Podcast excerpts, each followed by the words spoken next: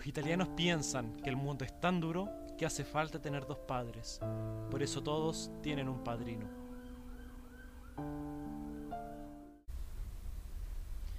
Oye, David, ¿viste al Felipe? El Felipe, ¿no? Quizá donde es negro. No se nota en la sombra. Este weón, ¿no? Tiene, tiene el auto aquí botado y nosotros acá también, weón. Te dije que era mala idea salir a la noche de Año Nuevo, weón. Pero puta, weón, había... hay que aventurarse. Hay que aventurarse en esta vida, es un riesgo. Oye, ¿dónde estamos? No sé, weón. No veo nada. No veo ni fuegos artificiales, ni una weá. Puta, pero ya, no importa. Vamos a esperar a este weón porque si no, no voy a llegar a ningún lado. Esperémoslo nomás. En esta cagada de auto. ¿Está de dónde está auto ni una lavapo, weón, ni una weá. terrible, terrible. Pasó a pata. Mira, escucho unos pasos, escucho Eh, unos ahí pasos. viene, ahí viene. Ahí viene este saco, Eh, weá, mira. ya. Oye, ya, pues weón, ¿trajiste la llave o no?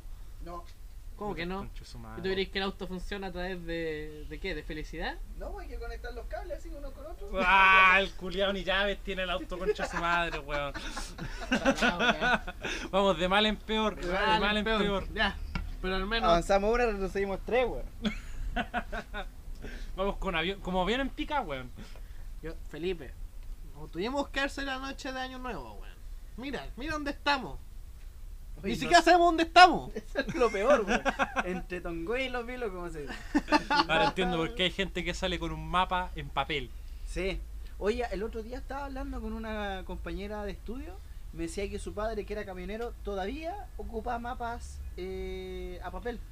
No, no es como del GPS. ¿No que- le, no le dijo que existían los no, celulares? no, que, que él sabe, si no es idiota tampoco. po, No parece, pues, weón. Pero es que él está acostumbrado y le tiene más fe a esos mapas, weón. Bueno, que antes los mapas de turismo, tú recuerdas, David, bueno, tú quizás sabes, tenían toda una serie de informaciones sobre Hasta relieve, toda la weá. relieve, Ah, pero- eh, lugares para ir a, a la picadas, eh, ir a descansar. Pero tenía comentarios, ¿no? No, pues. No, tenía comentarios, po, weón. Ah. ¿Cómo yo sé si e- ese restaurante que te decía es bueno de verdad? Claro, no tenía estrellitas. No tenía estrellitas, po, Oh, weón. iba a la vida, arriesgado, a encontrarte un pelo en tu sopa. O una mosca. Un bello público. ¡Ah, por Dios! Don Iván, tan asqueroso. Hay gente. comiendo ahí escuchando esta mierda, Gente, quizá. sea bienvenido nuevamente a un nuevo capítulo de Podcast Sin Ruedas. Ojalá fuera podcast con ruedas alguna vez, esta weá. Pero bueno, una vez en este la, verano. la meta de este podcast es llegar a llamarse podcast con ruedas. Y Algún motor. día. Algún Y día. benzina. Oye, ojalá dentro de este verano va a poder salir. ¿Dónde le gustaría ir este verano? Uf. A donde usted me pueda hallar, amigo. En su No. auto. No, la otra vez, la otra vez no fue en mi auto. Bueno, la, la vez pasada tuvimos la oportunidad de. la- el primer viaje que hicimos en grupo. Bueno, el primer viaje que yo hice con un amigo fue con el señor David. A punta trarca. A Punta Tralca en el Quisco. Fue bueno, a mí me gustó. Fue con- Fue poco tiempo, pero aprovechado. claro, fue claro. una pura noche que estuvimos allá. Sí. ¿Y meses después? Y meses de. No, no fue meses después. No, sí fue meses, como fue un mes- mes después. No, pues Un fue mes- un mes un mes. después, pero no meses, pues weón. Este Hay que darle color. Julia exagerado. Había que darle color. Fuimos a Concon. Ah, con- Pero ahí ya nos sentimos pitucos, estábamos a estábamos, no, pero estábamos en el medio, en el medio de lo pituco y lo poblacional.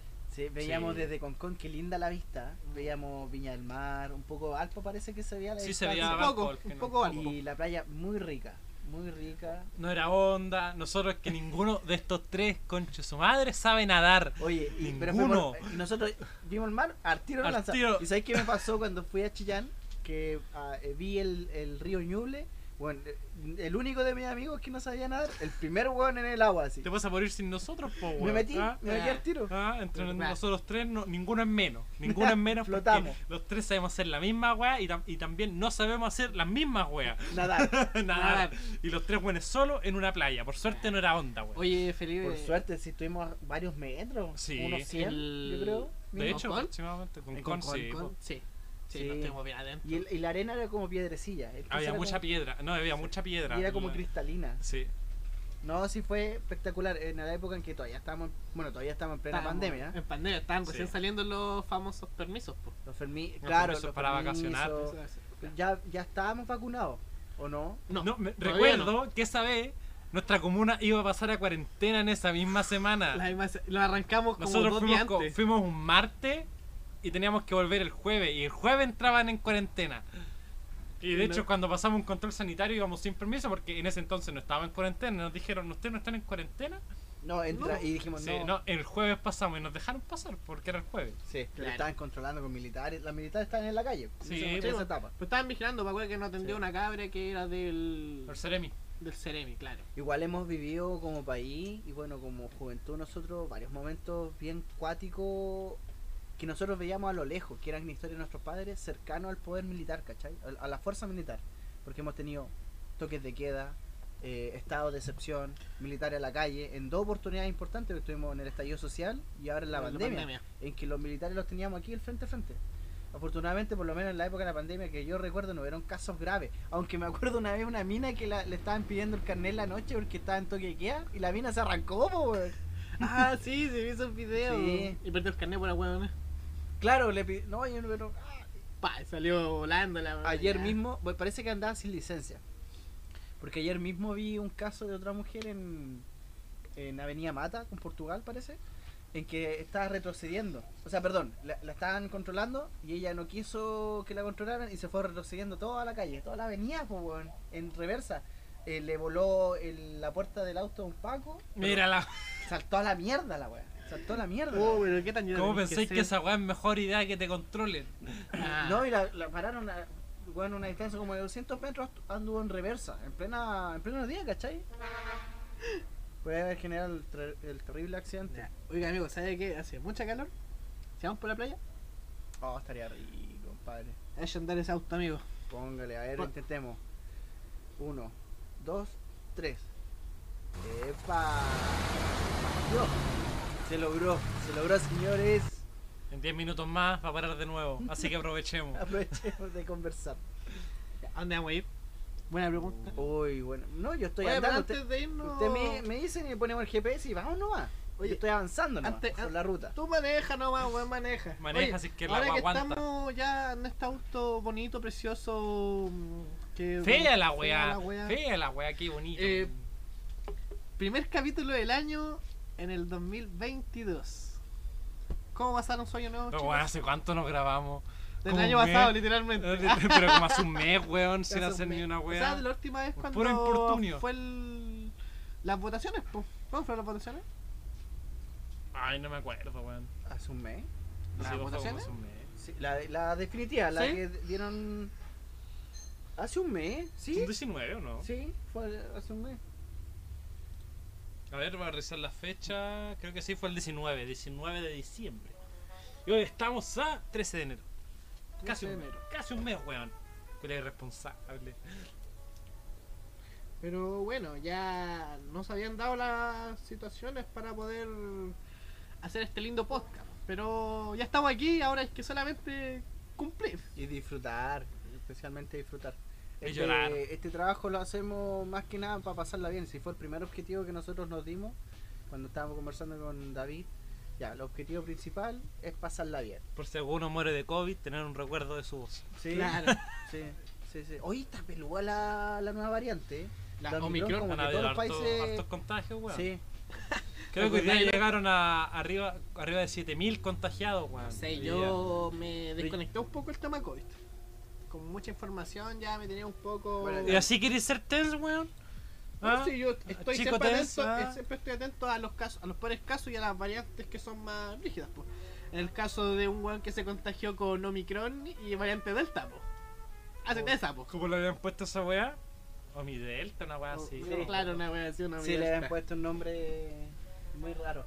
Pero yo no sé qué diferencia hace una variante por otra. ¿Qué, qué síntomas hace distinto o son los mismos síntomas? No, Creo que la. Omicron es mayor. Tiene un, un contagio más fácil.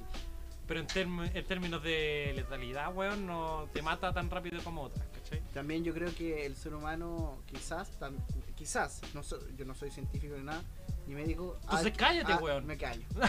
Eh, no, no hablar de Estoy dando tu opinión, weón, si no manejáis el tema. Estoy realmente con una antivacuna, dando opinión sin, sin, tener Sin fundamento. sin fundamentos médicos.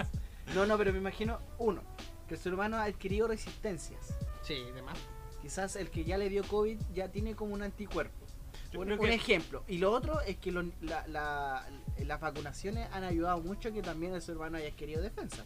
Yo digo que hay más que fijarse en, los, en el número de contagios, hay que fijarse en el número de muertes. Porque como dijeron una vez, yo recuerdo que dijeron que al final el COVID va a terminar siendo como una gripe. Un agua que nunca se va a ir, va a estar ahí, pero no va a ser tan letal, ¿cachai? Así que yo digo que en vez de fijarse en tantos contagios, hay que fijarse en el número de muertes. Porque contagios van a haber siempre. Sí, po. O sea, después con el tiempo van a hacer casos aislados, ¿no? Sí, po. Y ojalá, bueno, ojalá sea así, pues. Pero bueno, eh, dejemos Yo este creo- lado a mí del lo tema que- del COVID, que a- ya a no- mí- nos ha abatido dos años seguidos con este tema y podríamos dejarlo un poco de lado. Uno quiere dejarlo de lado, pero yo creo que lo que pesa, lo que pesa muy fuerte son las restricciones que te implica el COVID. Por ejemplo, comunas que puedan volver a cuarentena, eso te genera como miedo y una, y una lata. ¿Vieron yo lo creo que último de Piñera, especialmente- no? Pero para cerrar, antes que comenté eso, yo creo que lo que pesa más en esta época de verano es la mascarilla. A mí ya me tiene como No, sí. bastante choreado en el laburo, eh, en, eh, cuando No, que, que te- usar tra- locomoción, Transpirar y... transpirar, no, eso ya, chacha, chacha. Sí, la mascarilla ya me, eso me tiene más cansado que Claro, cualquier el otra invierno cosa. un poco más tranquilo ese tema. Sí, porque usas como bufanda la weá. Sí, po. De hecho. Pero- bueno, para invierno no molesta tanto, weón. Te abriga la wea, así. Claro. Pero en verano, weón. Encima con barba. Aquí que los tres tenemos barba, weón. Toda la barba sopiano. Oh, a mí me, no. so- me sopea mucho acá atrás del oído.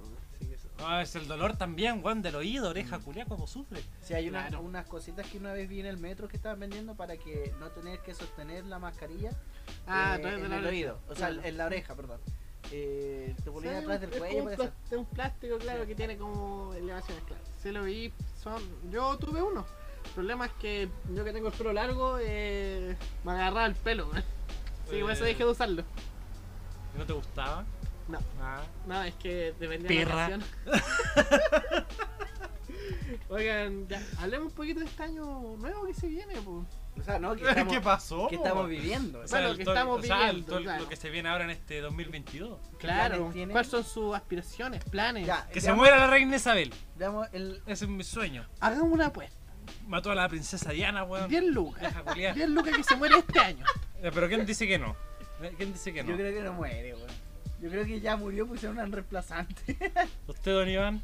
No, yo creo que muere este año, no, no doy fecha específica. ¿Qué? Igual se ve paradita, po. En, en la lista de los posibles candidatos eh, famosos a morir este año pusieron a la reina Isabel y a Pelé. No, el Sí, rey. a Pelé también. A Pelé ya Sí, está enfermo, bueno, igual está bien cagado. Sí. Si es cosa a Pelé, yo podría decir unos tres meses más. En marzo. Sí. Eh, creo que ya lo recomendé y lo voy a volver a decir. En Netflix hay un documental que se llama O Rey, parece. No, se llama Pelé. O Pelé, No, Pelé. ya. Pero ahí es sobre la vida de él y la situación política que vivía Brasil, porque el- ma- la mayor parte de su carrera como deportista la vivió en Brasil. En una época en que el fútbol sudamericano era como. Era lo que es Europa hoy, hoy en día. Era muy competitivo, había muchas copas que se jugaban constantemente en Latinoamérica. Y Pelé siempre prefirió jugar en el continente americano, más no en europeo.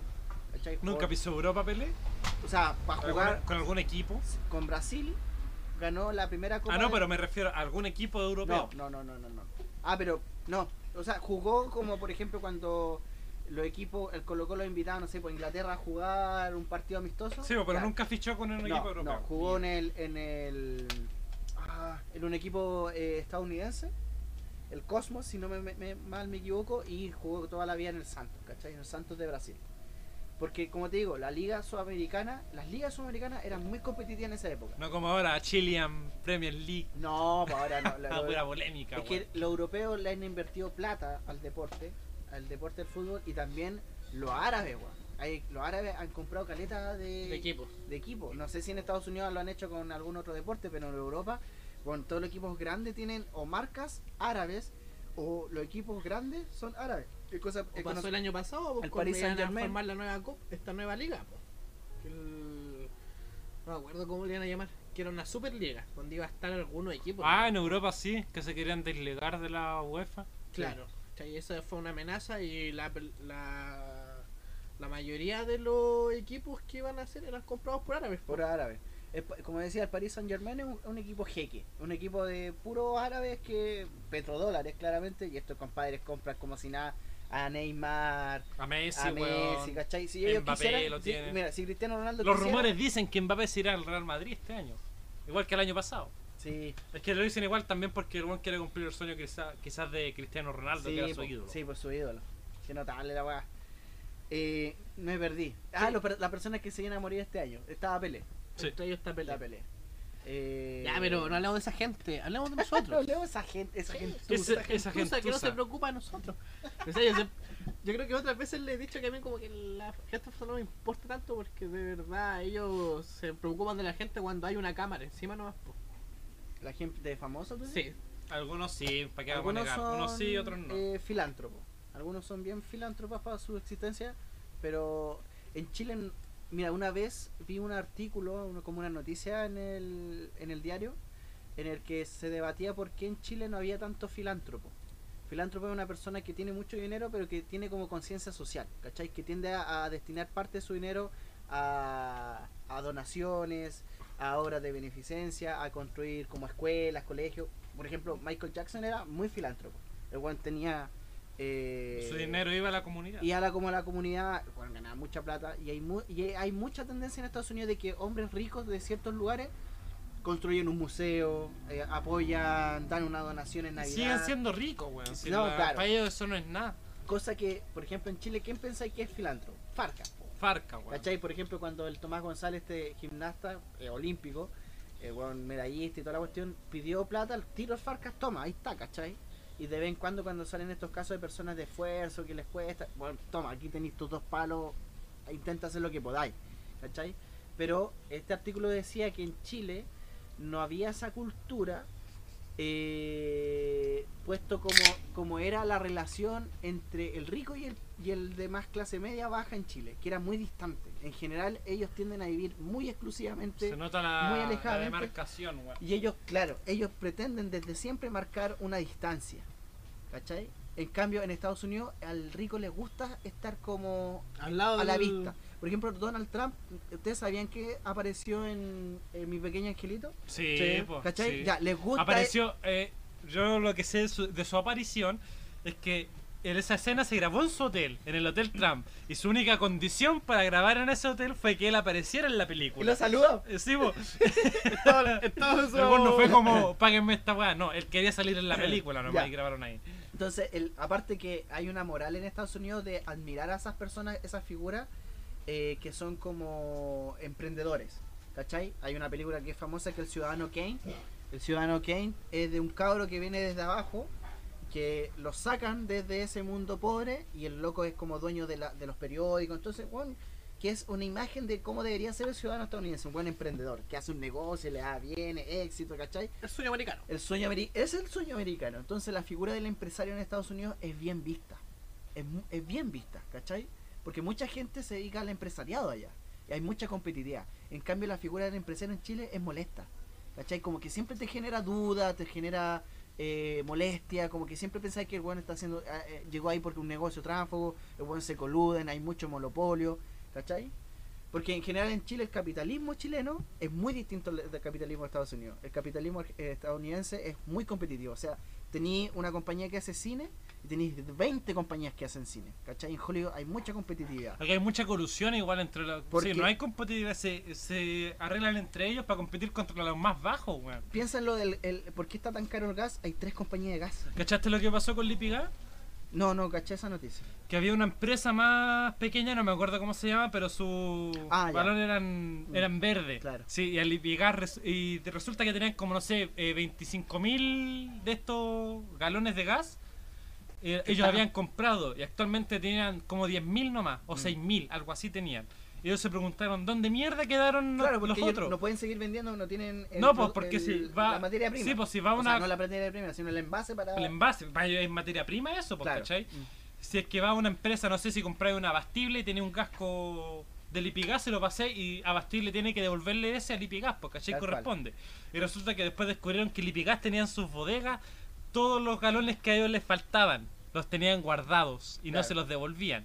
Y le pusieron una demanda y Lipigas no me acuerdo cuántos, como 100 millones de pesos tuvo que pagar Lipigas por haberse mandado ese cagazo, ¿cachai? O sea, más que cagazo era como in- claramente intencional. po. Sí, po. O sea, competir deslealmente con la otra persona anulándolo. Como, como si fuera yo un mafioso, ¿cachai? Eso es lo mismo que pasó con los confort, ¿cachai? Claro. Se coludieron varias en Chile- empresas en Chile, para poner- de marcar un precio de confort. Sí, pues, en Chile el capitalismo funciona así, muy poco competitivo, de grupos pequeños, aislado de la población, de espalda a lo que eh, de los chilenos, ¿cachai? Sí. Y ellos entre ellos mismos, como son cúpulas de poder, poder perdón, y cerradas, tienden a, a ellos imponer el precio de cómo va a llegar a la población en general. En Estados Unidos esa weá es sumamente penada. O sea, ese weón que se colude, chao, te fuiste.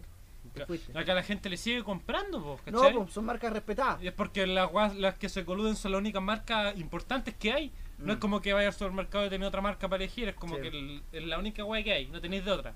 Sí, no queda de otra. Como las farmacias también, Sarcobran salió funado, pues, weón.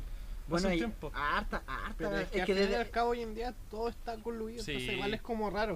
O sea, el problema radica cuando, no sé, pues las municipalidades, en este caso pasó ahora con este gas popular, pues, que ahora se están empezando a meter ellas. claro, pues, y pasó también con las farmacias comunales, pues. Mm. ¿cachai? Que al, al principio fueron altamente juzgadas que iban a romper la economía.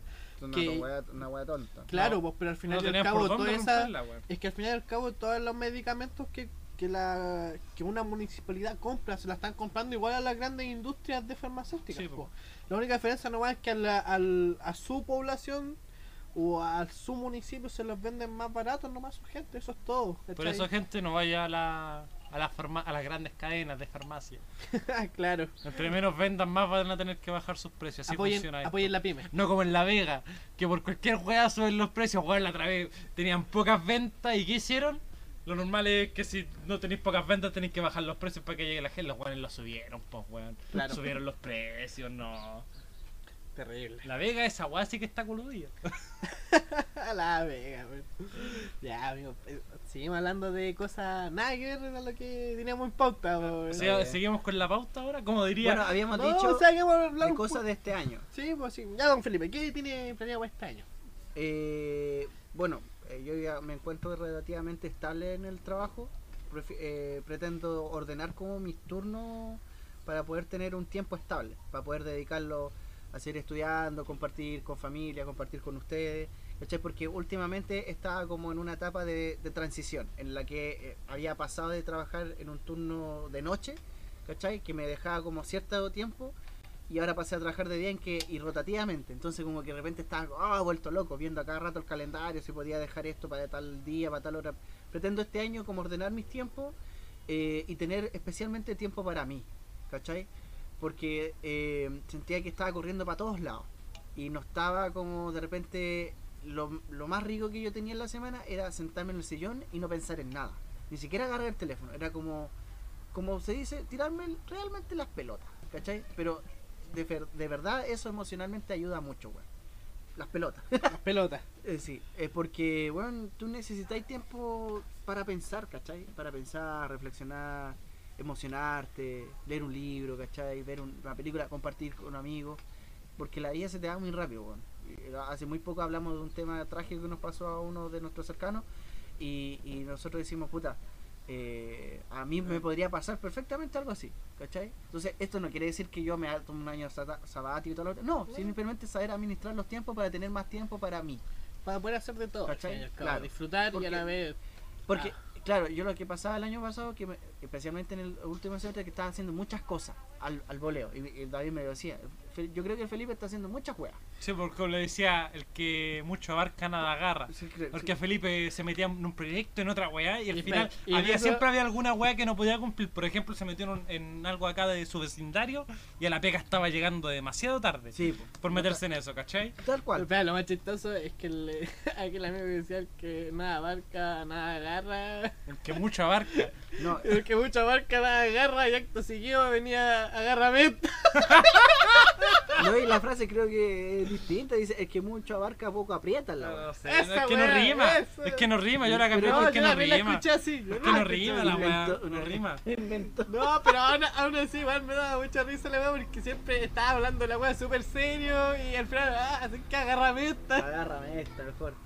Eh, eso por mi parte. Quiero administrar mejor mis tiempos para tenerlo para mí O sea, para el laburo, ya, listo, para el laburo. El laburo es importante porque te permite la plata, weón, para hacer muchas otras cosas, ¿cachai? Ojalá fuéramos, Claro. fuéramos famosos y no dependiéramos de esa ver si arreglamos este Pero no auto. sé, weón, de repente, como que me gusta también estar en este círculo. Vamos a tener que hacer una vaquita y Ya. comprar un auto ¿Por nuevo qué? entre los tres. Igual, weón. Yo siento, ojo, yo- mi tema es algo de lo que está hablando el Felipe. ¿eh? porque yo siento que de repente la gente que tiene fama, ya está bien, tiene plata. Pasamos no tiro, ¿no? Pero Deja que para, hable, cerrar, deja para cerrar. Siento que eh, tiene una vida tan expuesta que de repente no, no puede darse el lujo de hacer lo que te digo yo, tirarme las pelotas, ¿cachai? Claro. Estar un día, weón, a raja Ahora agenda pelada, muy ocupada, weón. muy ocupada, tenés que estar todo el día- los paparazzi, weón. Eh, lo mismo, lo- delante dijiste lo de la princesa Diana, la mina la estaban siguiendo cuando estaba con un amante, ¿cachai? Y la, y la flaca eh, chocó, ¿cachai? Sí, Porque po. está demasiado eh, acosada, acosada por el público. Vamos a ver Como si que no me chocó gusta esa cuestión. o la chocaron. También, pero según se dice, la están siguiendo paparazzi, ¿cachai? Ya, y, tu, no- y tu no- opinión según Chico Pop. ¿Qué dices tú? El chico po. La mataron. Yo Su digo la mataron, la mataron, le estaba. Era. Ella tenía una actitud muy. como muy de rebeldía contra la corona, o sea, a lo que representaba la corona. Era la princesa del pueblo, po. Sí, po. Ella eh, se sacaba fotos con niños cuando estaba. O sea, no es que se sacara fotos, sino que le sacaban fotos porque ella se acercaba al niño que estaban en África en desnutrición, ¿cachai? Eh, eh, Y los niños con SIDA, Los niños con SIDA. que ella lo época- abrazó, ¿cachai? Claro, en una época en que el SIDA, weón, era una weá que la gente. Hoy tengo SIDA y era. Toda la gente Ah, dejada cuando- de hablar. Donde no sé. Porque era no una existía enfermedad- la información Sí, del. SIDA. Era una. Recién estaba saliendo, ¿cachai? Pensaban que te contagiabas solo con estar cerca de la Estar persona. cerca de la persona y que era. O sea, igual, es que no es culpa tampoco de la gente, es un protocolo que existe sobre las enfermedades. Sí, po. Te aíslan y toda la cuestión, entonces cuando uno a lo desconocido tiende a tener estas actitudes. Entonces tampoco es culpa de la gente que los protocolos sean así. Continúa, amigo, lo interrumpí. Pero habla, pues, weón. No, por la princesa Diana, pues, weón, Sí, estamos eh, hablando esa de- es la princesa Diana, muy ¿Cachai? bien. No, porque ella, claro, representaba otra una imagen distinta a lo que era la corona, ¿cachai? La corona, claro, se piensa que gente está a otro nivel, en otro círculo, te mira, eh, ¿cómo se dice? Del hombro hacia abajo, ¿cómo es? Bueno, en fin. Pero ella no, era como mucho más cercana y de piel. Hay un video, no sé si te lo mandé, David, en que ella, eh, primera vez que se casa con el príncipe Carlos, ¿príncipe Carlos se llama? Sí. Ya, se llama- él se llama el tipo. Y eh, la entrevistan y ella habla muy bien de él. Hoy sí, a mí me gusta él. Le preguntaban algo así como, ¿ustedes están enamorados? Claro, una cosa Sí. así. Al tiro, sí, obviamente. El Claro, y Carlos... muy entusiasmada, Sí, ¿cachai? pues, típica persona enamorada, pues, Claro, ¿cachai? Pero el claro. príncipe Carlos era como más distante, así como que la pensaba, más frío, ¿cachai? Claro, como, bueno, no sé cómo vean ustedes el amor, yo, y ella como con una Sí. cara como de decepción ante ante esa persona que le- la estaban, no sé, eh, poniendo en una segunda categoría. Ah, y una, uno de los hijos de la princesa Diana, el príncipe Harry, el que se desligó de la corona, ¿cierto? Creo que sí. Sí, el príncipe Harry. Una de las cosas que él dijo por la cual se desligó de la corona y referente a su pareja, que también causó- ha causado mucha Era polémica. periodista, Sí, creo, no me- es modelo, creo, si no me o algo equivoco. así, no sé. Una de esas dos, era- pero no- trabaja en, la la, en la comunicación, ¿cachai? En la televisión y cosas así. Eh, y él dijo que no quería que su pareja pasara por lo mismo que pasó su madre, Mm, bien, ¿cachai? fue valiente. Sí, Ese pues. es una persona enamorada. ¿Cachai? ¿Sí? ¿Sabes Yo siento- Salud por la princesa Diana. Salud. Sé que siento que la, esta corona inglesa la hoy, hoy en día son como payasos, weón. Es que no cumplen alguna función en el país, toman alguna decisión. Por ejemplo, desde afuera Por- nosotros los vemos así, pero dentro del país hay un amor por la corona pero es que inglesa, al final y weón. al cabo es farándula también. Sí, pues, de hecho parece farándula más que una corona como uno la podía ver en tiempos antiguos. Ah, aquí está la historia. ¿Cumplen alguna función hoy en día? ¿Toman decisiones del Estado? Sí, po. lo que pasa es que en Chile eh, hay dos figuras, el presidente de la República y el jefe de Estado. Eh, Piñera, en este caso, eh, en un país republicano, Presidente del Estado. es jefe de Estado y presidente de la República. ¿Qué implica eso? Un jefe de Estado es quien representa al Estado afuera. Presidente es como que gobierna hacia adentro. Cuando fue la cumbre de la APEC en Chile, estuvo invitado muchas personas del mundo. No, era otra cumbre, no me acuerdo cuál, pero era una cumbre que bueno, era como al mismo nivel de la APEC, era muy importante. Y vino, y vino, estaba invitado a España. Y estuvo Hugo Chávez de Venezuela y fue el famoso el ¿Por qué no te callas? No sé si se acuerdan ustedes. Ya. Lo que pasa es que estaba invitado el presidente, el presidente de España el rey de España, porque el rey de España representaba el Estado español. Era el Como jefe. presidente. Era, él era el jefe Pero de ellos Estado. también tienen elecciones para presidente, po. Sí, pero es que el presidente es presidente de la República. Es que Pero, mira, eh, pero ya, ya. Como tú dijiste, eh, uno es jefe hacia adentro. y el otro no es que gobierna, es como que representa. Ya, pero pues en este caso del- el rey de España está gobernando hacia afuera. Claro, de cierta forma. Igual es El re- presidente. Pero entonces no es un presidente. po. No, no, no, no es, no es un presidente, es una persona que tiene un cargo simbólico administrativo. No, no, más, eh, como de diplomático representativo. No es un rey absoluto, se podría decir. No, para nada. No, Antes po. estaba lo- muy bien lo que dijo David. Ah, Antes una- estaba los reyes una, absolutos monarquía que tenía- absoluta. Aún que ten- existen, aún existen. En Arabia Saudita, por ejemplo. Claro, todavía eh, son reyes que tenían todas las atribuciones, o sea, no pasaba, no, de- literalmente no se movía ni una hoja sin que ellos lo supieran. Y era la última palabra y la primera palabra en todo. Aun cuando igual ellos respetaban las leyes, por eso tenían consejeros. Pero eh, en algunas monarquías es una figura que representa el estado y la historia de un país. En Inglaterra la reina Ah, representa ya. la historia, o sea, Ya, en eso. es como que es como que tú si, si tú sacáis a la reina en Inglaterra es como si a ellos si como a los chilenos no sacaran la bandera.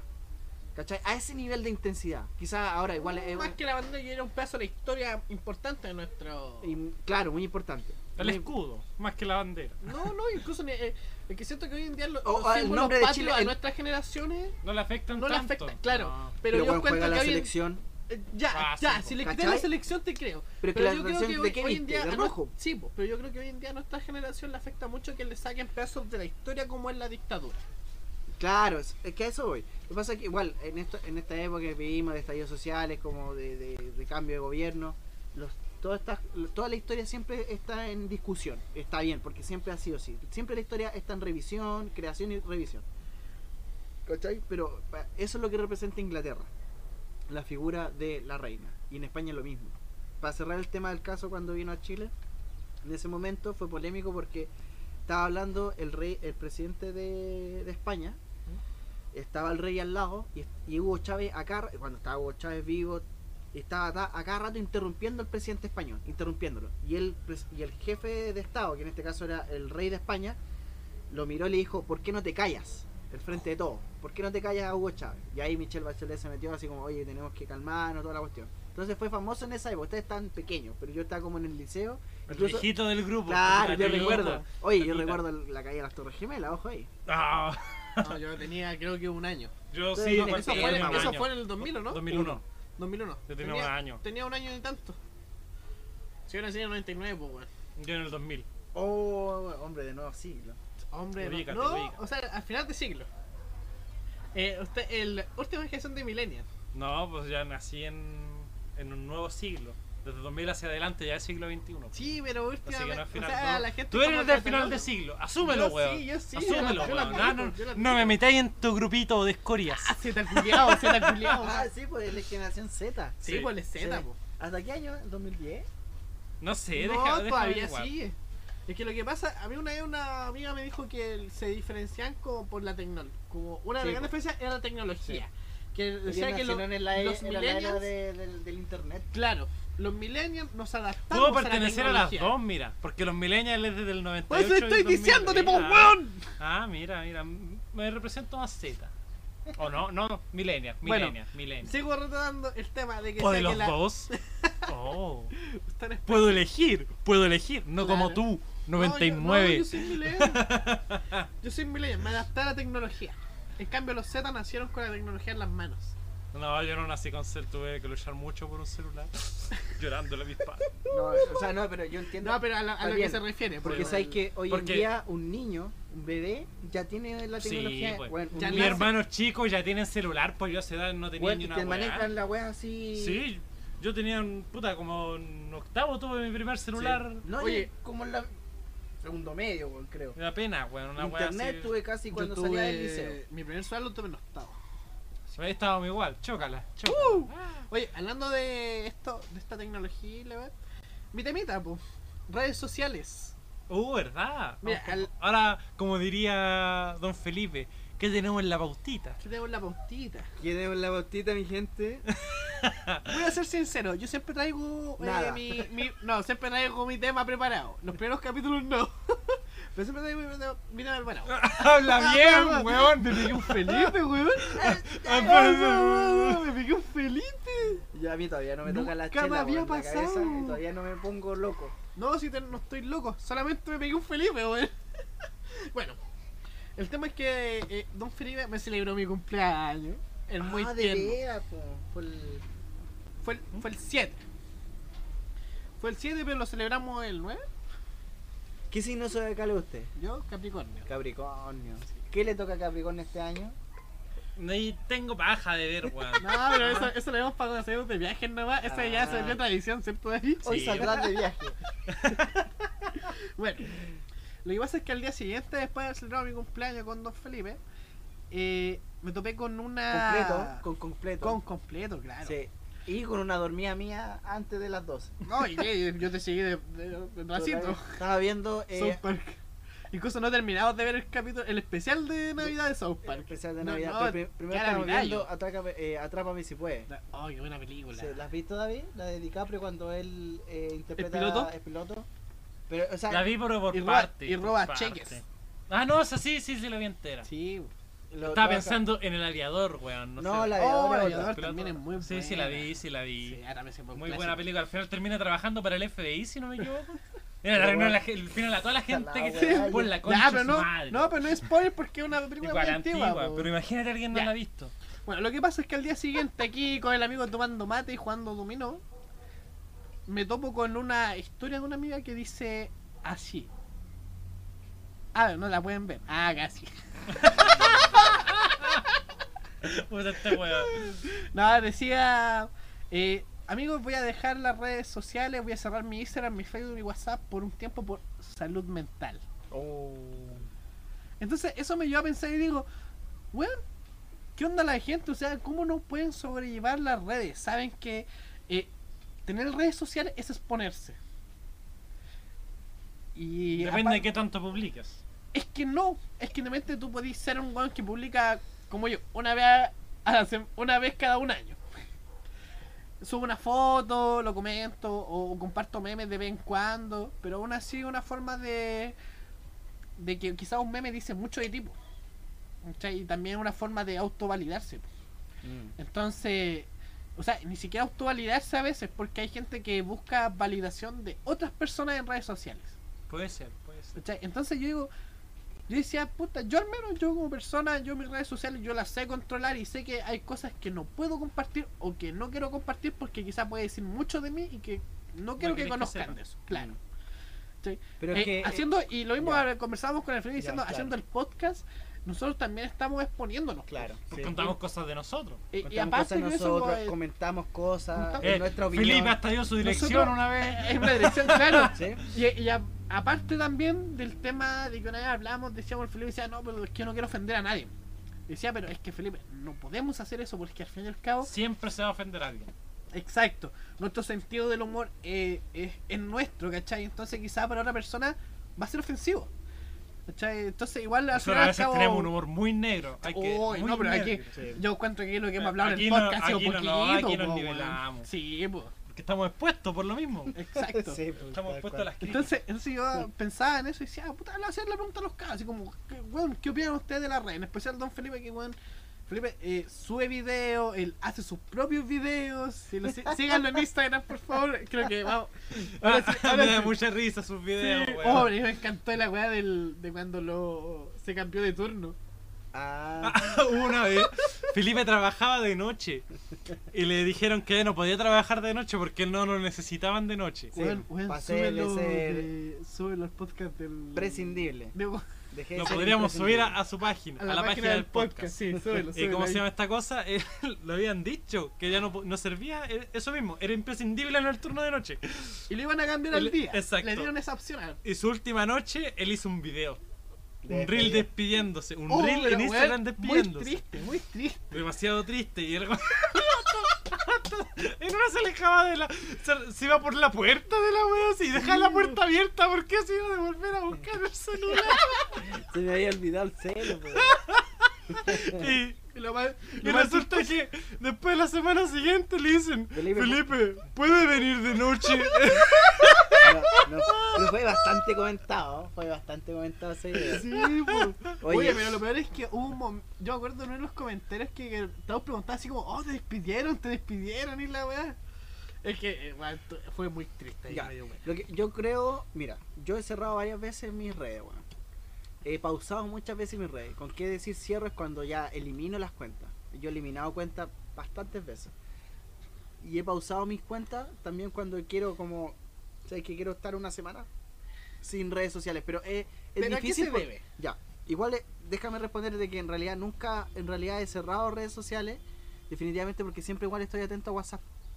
¿Cachai? Si me llega un WhatsApp, lo voy a responder. Lo que Me- está- yo como que WhatsApp lo saco un poco de la, esta perspectiva porque WhatsApp es como muy íntimo. Sí, ya es como que es necesario, como una Claro. llamada telefónica. Claro, no lleva nada. Pero sí, Instagram lo, lo he pausado porque de repente tú estás en una situación depresiva eh, o, o tri- triste, en, en la cual tú te metes en redes, redes sociales y ves que todo el mundo está de color de rosa, porque Instagram, yo hemos conversado, tiene algoritmos que apelan a darle más like, a darle más visibilidad a las imágenes que tienen una estética lo que te hace feliz. positiva, ¿cachai?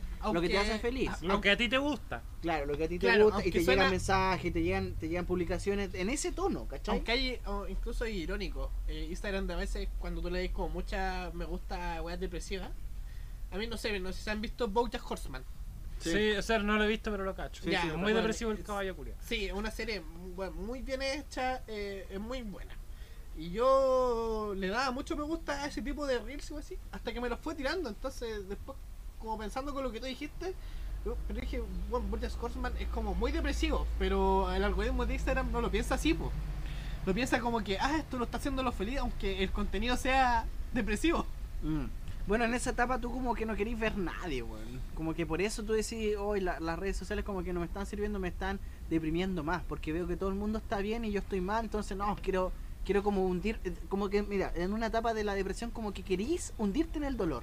Querís vivir, querís vivir, es como cuando la canción de Gustavo Cerati, parece que se llama Adiós. Adiós. Escuch- escuchas canciones tristes para sentirte mejor, weón. Es como que buscáis estar en pena, weón. Eh, buscáis estar en pena pa- para sentir más dolor y quizás agotar el mismo dolor. Autos culiados, ¿qué pasan, weón? Pues ya vamos, vamos en un auto, amigo, weón. Pero los weones andan mejor que nosotros, po, weón, ¿ah? Nosotros andamos a 40. ya, pero eh, tirando como lo que dice Felipe, eh, sentirse mal, eh, puta, yo de una perspectiva distinta y de una opinión que hoy en día todavía no es muy popular, sentirse mal no está mal. Incluso necesitamos sentirnos mal. Porque Mm. cuando por fin tocamos el fondo, es cuando nosotros decimos, ya basta, hay que tirar para arriba. O sea, Algunos sí. algunos, o sea, claro, hay algunos que escogen- Oh, no, Ah, ahí me puse no, mal, weón. ya. ¿Para qué, weón? El, el otro día, mala el otro día, ya, esto, una pausa. Si alguien no quiere que se ofenda esta wea, Me importa un pico. Salte, sálcese esa wea, pero voy a decir. El otro día estaba, estaba viendo un video en el que salía una tendencia que había en los japoneses de, de no de no vincularse con mujeres, no tener relaciones con mujeres. Pero No- relaciones como Y- ninguna. Ninguna, ni siquiera mandarle un mensaje, ni siquiera hablar con mujeres. Ya, E- ¿y a qué incluso tenía un concepto, pero no me acuerdo el nombre que estaba en japonés. Entonces, los académicos hablaban de, de distintos... que- ¿Por qué? ¿Cachai? Por la pandemia, por un tema de rechazo hacia la figura mujer como misoginia en algunos casos. Entonces, como patriarcal. y que, y que iba vinculado también al hecho de que en Japón están cada vez más habiendo más mascotas que niños. ¿Cachai? Como que los japoneses prefieren tener mascotas más que niños. Lo que dijo el Papa. ¿Cachai? ¿Qué dijo el papá? Repudiaba eso, que eh, trataron a las mascotas como niños. Claro. Oh, ¿Cómo mira, es- yo, cómo es el ah, tema? eh, weón, no lo puedo creer. Entonces un amigo me dijo, weón, eh, eh, hay más suicidios que personas en esa weá de país.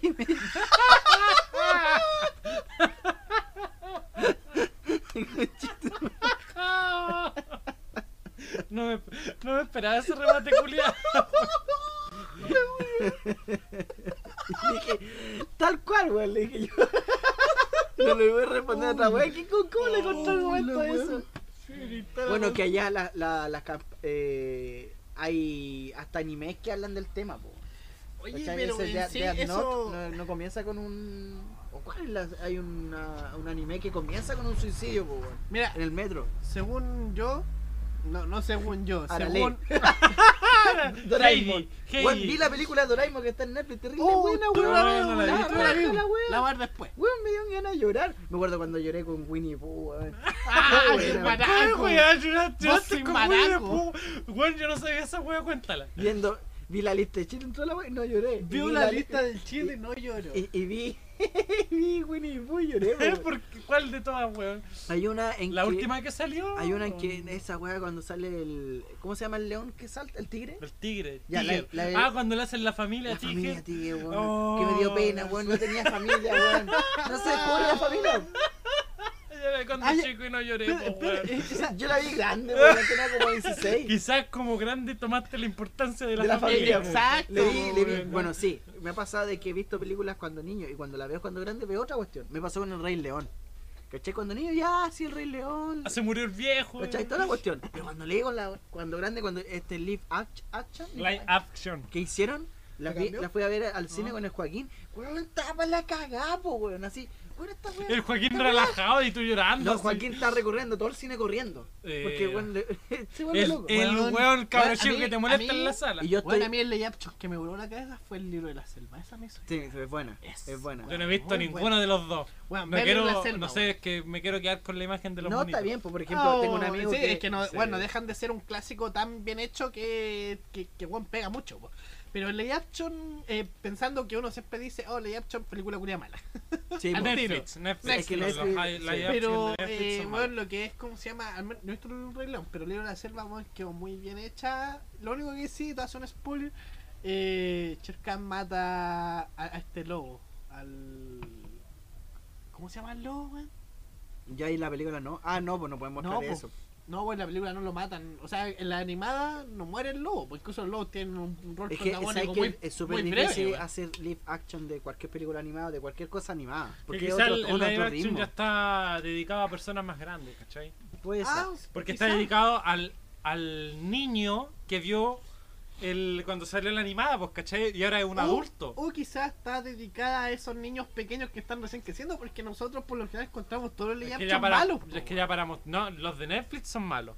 Pero ya para, ya para, no pon- sé, weón, ya ya, para weón. poner una muerte, weón, ya es como dedicado más a, la, eso, a la po. persona adulta, ¿cachai? Ya, Como al es niño que, que- alguna vez vio la versión animada y ahora lo quiere La conquistar con pregunta es, si alguien no ha visto la versión animada y vi, ve li- live action, Live action. Ya, live, Chuche ah, su madre. Ya, da lo mismo, déjalo que Ya. se pone a hablar mal. ah, no sé hablar, weón. Ya, si alguien ve primero ese live action, Ya, ¿la encontrará ve- mala? Porque mira, Puta, Sin ver antes la animación. claro, sin ver arte la animación. Puta, yo. O sea, si es el Rey León o el libro de la selva, yo encuentro que sí. De no más. sé, yo encuentro que no. Pero yo Porque creo que todo- si se todo- ponen a todo- ver. todos no sé- argumentos ma- de que es mala la weá es de gente que ya vio lo primero. Pues, Me pasó, esto no es un live action, pero me pasó con un anime. Yo vi Full Metal Alchemist, la versión antigua y la versión nueva. Oh, Y yo tengo un amigo que la ama, ama, ama la antigua. La mejor Ya, es la antigua. Yo después me- se me había olvidado la, la antigua. Se me había olvidado, ya como que no tenía recuerdos ni de los capítulos, de nada, ¿Ya? de escenas, nada. Y vi la versión nueva, la Full Metal Alchemist. Eh, Y te voló la cabeza. Bueno, la encontré genial, genial, genial, genial. Es y que, un amigo me, re- me mandó un texto culiado enorme diciendo que la otra era mejor que esta.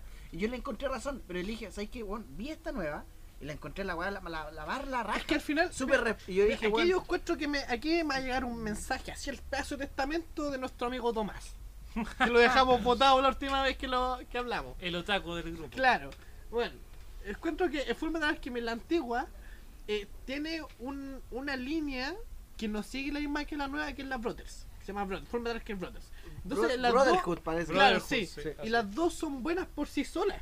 Pero ahora si tú me preguntáis cuál es mejor, eh, yo encuentro que la antigua, porque la antigua es, es más oscura, es más siniestra. Ya. eh, Eso me es, decía mi amigo, que es más tétrica. lo que pasa es que desarrolla mal el, lo- la los personajes, de los el villano, los homúnculos, todo, desarrolla todo a, a su par.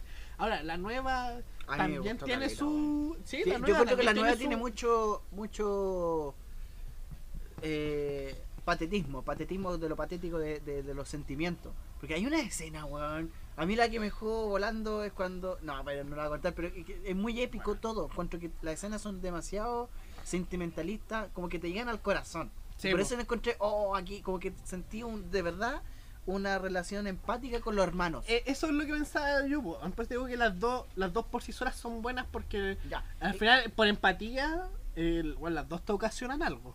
Las Ya. dos. Ya, por eso digo, será lo mismo si yo veo un live action, un live action, como le diga el David, por primera vez sin ver la versión anterior, ¿será igual de mala? Sí. Como dicen todos, es que no sabemos. Yo, que- no, yo creo que sí. Yo creo que no.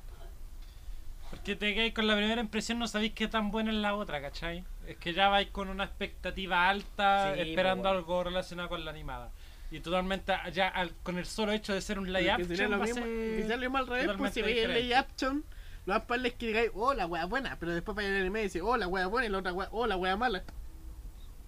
Oye, nos desviamos del tema, Es lo que me pasa con, volvamos a la red. con la gente Espera, que... que- Que, ve las películas de superhéroes, weón. De repente como que no, esta weá no está en el cómics y se pone Sí. muy cuático. Se pone muy cuático. Ah. ¿Cachai? Sí.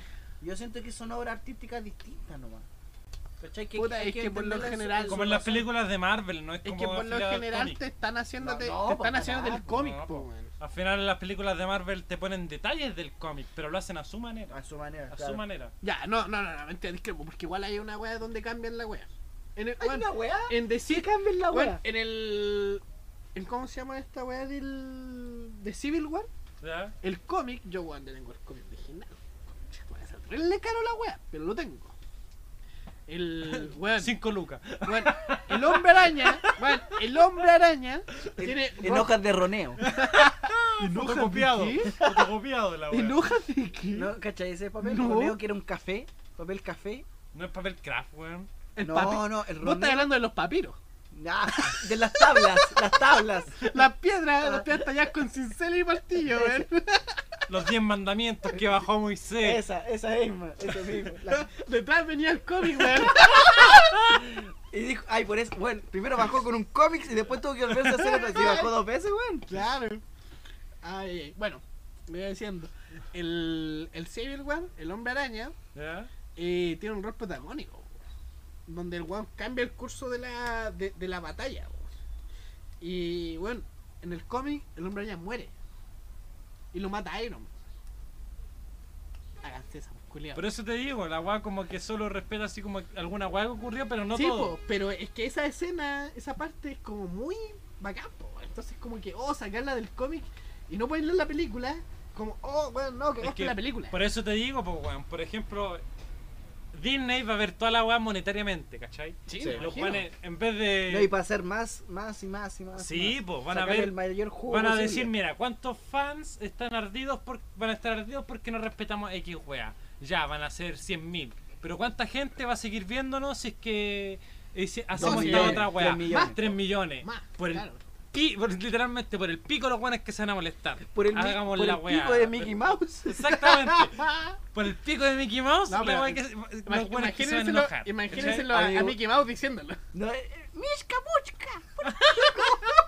El South Park molestan a Disney con el. Sí, Weón, lo en muchos capítulos, un- eh, en un varios weón capítulos. capitalista total, Oye, weón. qué así. weón. ¿Qué mierda pasa acá, weón? Así el Digo, Mickey- a combo en el hocico. Sí. Puta la wea. Ya, amigo, volvamos al tema de las redes. Amigo David, usted no, no, no- no ha opinado de las redes. Ah, pero si estamos dando la opinión entre medias, que Felipe se alarga más que la chucha, Es que, weón. Felipe mete temas culiados que nada que ver.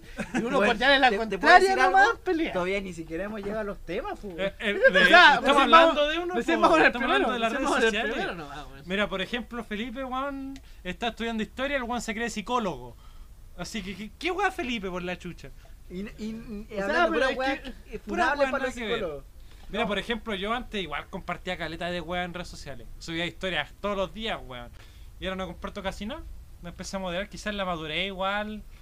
La, Wow. la necesidad de atención de las personas, weón, porque yo lo admito, quizás en ese entonces era como necesidad de atención, weón, porque no hablaba con casi nadie. Y era como, weón, necesito un tema de conversación porque estoy aquí sin ni una weá que hacer. ¿Cachai? Sí. Y aprovechando que estamos hablando de redes sociales, síganlo en nuestro Instagram. Ah, ¿Cómo se llama nuestro Instagram, amigo? Podcast sin ruedas. Podcast sin ruedas. Prontamente sin Felipe. Prontamente despedido. Pero vamos a seguir grabando en su casa. En su auto. no, pero bueno. Así con las redes, pues bueno. Así que algo que quieran decir a la audiencia con sus redes. Cuídense sean, con las redes y cuídense con las personas con las que hablan. Sí. No muestren tanto su vida. sean responsables. Y yo creo que esto lo hablamos con Felipe como interno. Eh, si tienen algún problema, no lo descarguen en la red, descarguenlo con un amigo, Con alguien de confianza. con alguien de confianza. Cuéntenle, sean sinceros. Y la persona que está escuchando no imponga su opinión, no imponga otra historia sobre la historia, sino mejor cállese y escuche hasta que la persona le pida un consejo. Mm. ¿Va Sí. una posita? Va una No, bolsita. una bolsita.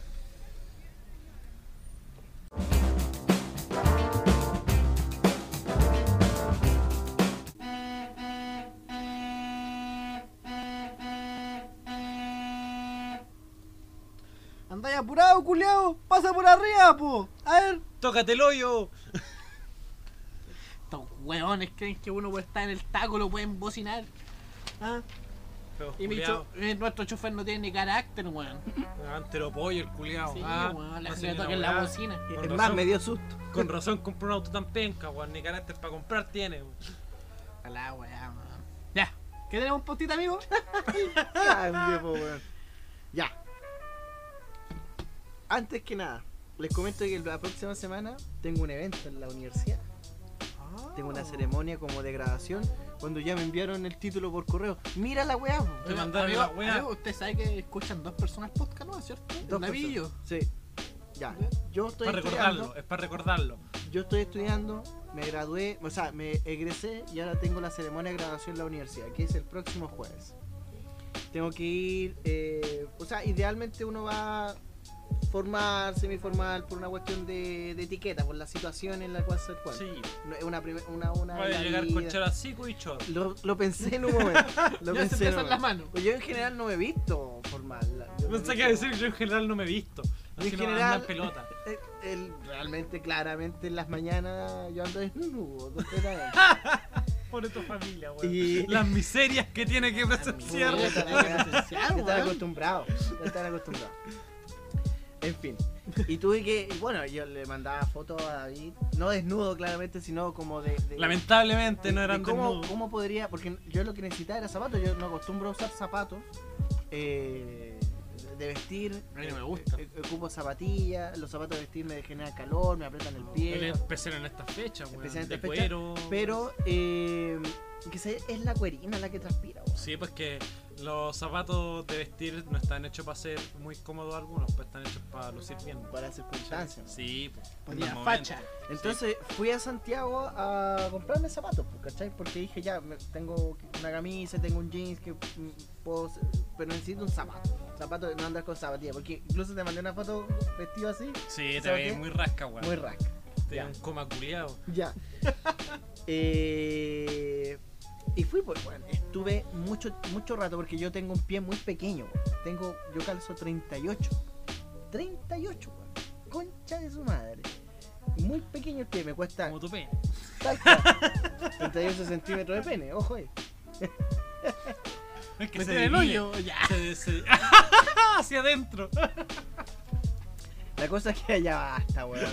Estamos intentando con este- estos temas Uy, subir el nivel y, sí, y en dos palabras lo, baja. Lo ordenamos. Prosiga, prosiga, mi estimado. Bueno, eh, tengo un pie muy pequeño y me costó mucho encontrar zapatos, amigo. Zapatillas en general también me cuesta mucho encontrar. Eh, en general el chileno tiene, calza 40, 45 en promedio, ¿cierto? No, eh, 40, 43 yo diría. Yo Ya. calzo 44 y medio y como no mucha gente calza 44 así. Ya. Ya, mira, yo 38, weón, 38. Y, y y generalmente encuentro zapatillas 39. Y me acostumbré a ocupar zapatillas 39 que me quedan más sueltas, pero. Yo diría que como que el más normal Pero, es 41. Oye, pero igual está bien, pues si la idea es empezar un número más grande que el tuyo. Ya. Pero a mí es como que fueran dos números más, Ah, es que vos estáis fallado, man. ¿cachai? Porque tengo el empeine muy angosto, muy pequeño. No tengo el, empie- el, el empeine gordo. ¿cachai? El empeine.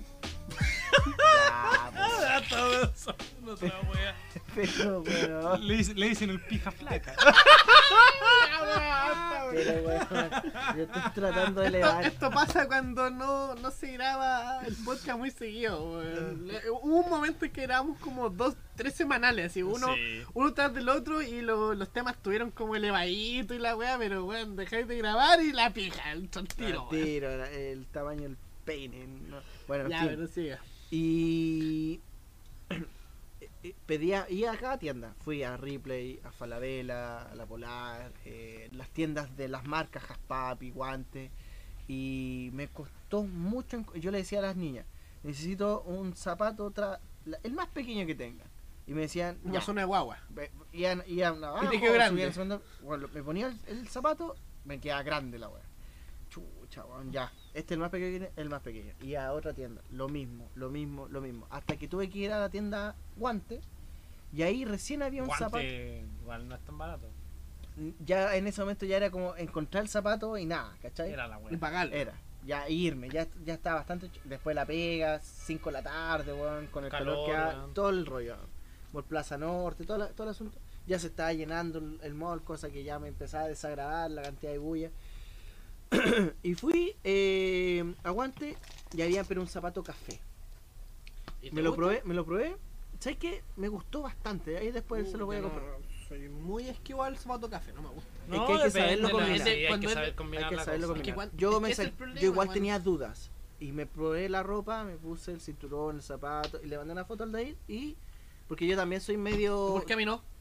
Eh, Porque yo soy el asesor de moda acá. el asesor de moda. Sí, no sé. sí. David es muy facha, weón. Y me Yo dijo, le "No, dije una regla primordial. El cinturón siempre tiene que combinar con el Pero zapato. ¿sabes qué? El otro, eh, yo se lo mandé a otro amigo también que eh, le gusta las modas, le gusta el estilo, la No, estética. te traicionó. Y me dijo, te lo mandé a ti y a él. Bien. No, pero te Le mandé a traicionó. él. po. ¿Te traicionó? ¿cachai? No confía en mi juicio. Él es árabe, tú eres No. como coreano. No ¿Por qué él es árabe? Eh, no, mi él es árabe de verdad. Porque Él es moreno. es des- descendiente de sirio. Ah, es como cuando el, el Iván dijo que era alemán. No, no, pero él de verdad tiene Es cara que de de verdad, sí, no como este culiao. Ya, pero no como este weón. Y sabes que me dijo lo mismo. ¿Sabes que me- a- porque yo le mandé una foto al David y me dijo, oye, pero el cinturón es negro el que te pusiste. Y le dije, no, es café, pero es café oscuro. Ajá, Y que tampoco encontré otro del mismo color. sí. ¿Qué te En dijo? fin. Ah, ya, está bien, está bien, ¿cachai? Ah, te- también te juzgó por el- la combinación de... Del- por el cinturón, como Sí. que habrá sido la imagen, la luz. Sí, quizá- pues que el cinturón es como dos cosas de cuero que tenéis que tener y es como que contrasten tanto, se nota la diferencia. Sí, ¿cachai? pero era- Ah, es Vamos a hacer que David haga una sección en este podcast que se De moda, llame sección de moda. Sección de moda. Podría este- hacerla, ¿ah? Sí. lo he pensado, pero Ya, no me he atrevido. pero hazla así, po. Pero no me he atrevido. No, pero hazla, po. La hago, po. Pero ¿Y qué weá, po? Ya, pero la Hazla, al tiro. Al tiro. Al toque. Al toque. En tendencias de moda. Bueno, y yo Ya, cuando me estaba poniendo el esperar- zapato. Antes que sea, yo voy a esperar esa sección porque yo me, me he visto bien, pero a veces tengo dudas. ¿Quién te dijo esa weá? No, bueno, cuando ando en- ¿Quién bueno, te hizo acordás- tanto ¿te acordás daño? que una, ¿Te acordás que una vez hablábamos en el verano? Y, o sea, el año pasado hablábamos y dijimos, bueno, yo tengo pura ropa de invierno, porque la ropa del verano de Sí, verdad que a mí no me conviene. Yo en verano igual me cuesta caleta Vestirse bien, weón. claro, La- ¿cierto? En cambio, en, en el Eh, género femenino se podría decir. eh, Claro. El tienen- verano- la Eh, ropa el, de, hom- de el hombre, verano es más el hombre de invierno, el hombre yo, he visto bien en invierno, weón, porque de verdad El hombre la Peaky. Es Peaky bien. Blinders. Peaky Todos Blinders, Tenemos que ser Peaky Blinders acá. Claro, No, pero en, en verano cuesta más, la gente busca más que vestirse bien, es comodidad. weón. comodidad. Por ejemplo, Comodidad y el- frescura, weón. el- Porque el el calor fe- su madre. El Federico Sánchez se viste en moda verano, pero no deja de ser igual excéntrico. Sí. Que un short, ¿cachai? Pero igual eh, es una combinación que no cualquiera puede pagar. Por ejemplo, él anda, no sé, anda short, pero anda con zapatos, ¿cachai? Claro. Pero uno que anda en micro, weón, no, a, cha- a su todo el chalita, sol, su no andar con zapatos es más incómodo que la chucha, Y pero alguien y que anda un short auto, muy ¿cachai? cortito, Sí. ¿Cachai? No, hay que tener tú, tú también. Sí, también hay que tener. Una weá también de vestir bien es el carisma, weón. Tenéis que Sí. tener el carisma para vestir bien. Creerte el cuento culiado si no te vaya a Yo mal. prefiero mil veces Mm. decir que, bueno, de verdad yo verano me he visto como el pico porque de verdad no Todos tengo, no tengo ropa de verano. bien en Prefiero verano. andar cómodo, fresco. ¿Cachai? Incluso voy a andar en pelota, pero no, pero no se puede. te dan preso. claro, pero en invierno, sabéis que tengo mucha ropa de invierno y que A mí, de verdad me. Igual. Tengo caleta de chaquetas guardadas igual Mm. esperando salir en invierno. Sí, bo. invierno regresa, por favor. Bien. Todos esos culos que les gusta el verano. Que se joda. Nunca que han se jodan. trabajado un, todo un día al sol, Claro. amanerados culiados. Ya, volvamos a tu tema, Felipe, weón, que de verdad. Este, este tema vamos a desarrollarlo, David. Sí. Bueno, la vamos cosa a es que yo probando los zapatos sentía mucha frustración. Decía, weón, qué lata tener el pie pequeño, po, en hombre. Y, y- y, bueno, le pasa a las mujeres con el pie grande. ¿Cachai? Que ellas no, les cuesta encontrar también zapatos y zapatillas. ¿Cachai? Por ejemplo, también eh, hay zapatillas de mujeres que yo he visto y son muy bonitas, weón. Pero Mm. en mi talla, por ejemplo, que cal- calzo 44 y medio, no la voy a encontrar nunca acá en Chile, weón. Mm. La talla como más grande de mujeres 41, a lo más, si es que, Cáchate. ¿cachai? Y hay mujeres Sí. que son altas. También ha llegado migración de mujeres que tienen más cuerpo, ¿cachai? tienes que comprar zapatos de hombre, Sí. zapatillas de hombre. Sí, ¿cachai? afortunadamente salen zapatos como, a ver, voy a decirlo así, color unisex. que podría O decir. sea, para mí todas las zapatillas son unisex, O pero sea, sí, es que la depende de cómo las convenís, sí, pues la divergencia es la talla, ¿cachai? Esa es la agua que no te la hace unisex, la talla. Mm, qué bueno saberlo, qué bueno verlo así también. De Sí, porque por ejemplo hay muchas zapatillas que acá a muchos hombres les gusta alguna de mujer pero no las pueden comprar, pero en Estados Unidos no sé, te venden hasta 44 de una de mina porque las mujeres allá tienen el pie más grande, ¿cachai? Mm. Y yo cuando estaba probando los zapatos, bueno, me quedan volando, los- las tallas más chicas me quedaba volando el zapato, me, bueno, así, así volando. Y dije, weón, ¿por qué chucha no soy un patagón, culiao? Un gigante. ¿Un qué? Un patagón. ¿Qué es esa weá? Un patagón es un indígena que supuesto, bueno, existió, pero la mitología que hay alrededor de él está bien documentada y la voy a comentar ahora. Es un indígena que eh, vivió en el extremo sur del continente americano, particularmente entre la Patagonia y Tierra del Fuego, en el lado tanto argentino como chileno. Eso se llama Patagón o Tehuelche también se le conoce. Y era un indígena eh, que según los relatos históricos era un gigante.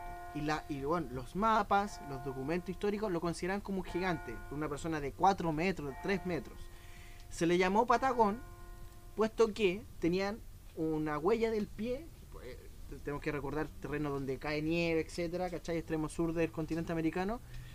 eh, dejaban una huella muy grande del pie, un- una pata, una patagón, pie grande. ¿Cachai? Quizás también por lo mismo hay un hay un mito sobre el pie grande, ¿cachai? Sí. Ya, pero era por el hecho, bueno, después lo voy a comentar más en detalle, de que estos gigantes, que en realidad eran hombres de alta estatura, lo que se ha ido descubriendo en el tiempo, eh, usaban una- un calzado que era de cuero y ramas, que era relativamente grande, porque le Hacía el servía, más grande, la le- huella dejaba le- más claro, le servía para caminar en la nieve y dejaban la huella mucho más grande. Entonces lo- los europeos miraron, ah, este es un Como los zapatos, a veces se ponen unas cosas en los zapatos para caminar en la nieve que son igual más grandes que un pie. Claro, Lo tal- mismo, para que no hundirse en la nieve. Eh, Exactamente, exactamente. Entonces, el Patagón o gigante patagónico, por eso se llama Patagonia el lugar, porque es donde vivía en la tierra de los Patagones. El primer relato sobre eh, la existencia de estos supuestos gigantes eh, va acompañada de la historia de eh, Fernando de Magallanes, que fue el primer ser humano, junto a su, a su equipo, en eh, circunnavegar toda la Tierra. Él recorrió todo el mundo, el, primer viaje por toda la Tierra, y pasó por el sur del continente americano, y al llegar, él iba, bueno, él iba con mucho equipo, marineros, pero también también iba con cronistas, con escritores eh, que iban relatando un poco como la bitácora del viaje. Y, y después cuando ellos volvieron al continente europeo, porque a todo esto Hernando, eh, Fernando de Magallanes perdón, no logró él recorrer todo el recorrido porque murió en Filipinas. Salió de Europa, eh, co- recorrió el continente Americano. americano, pasó por el estrecho de Magallanes, llegó a Filipinas y lo asesinaron unos indígenas en Filipinas.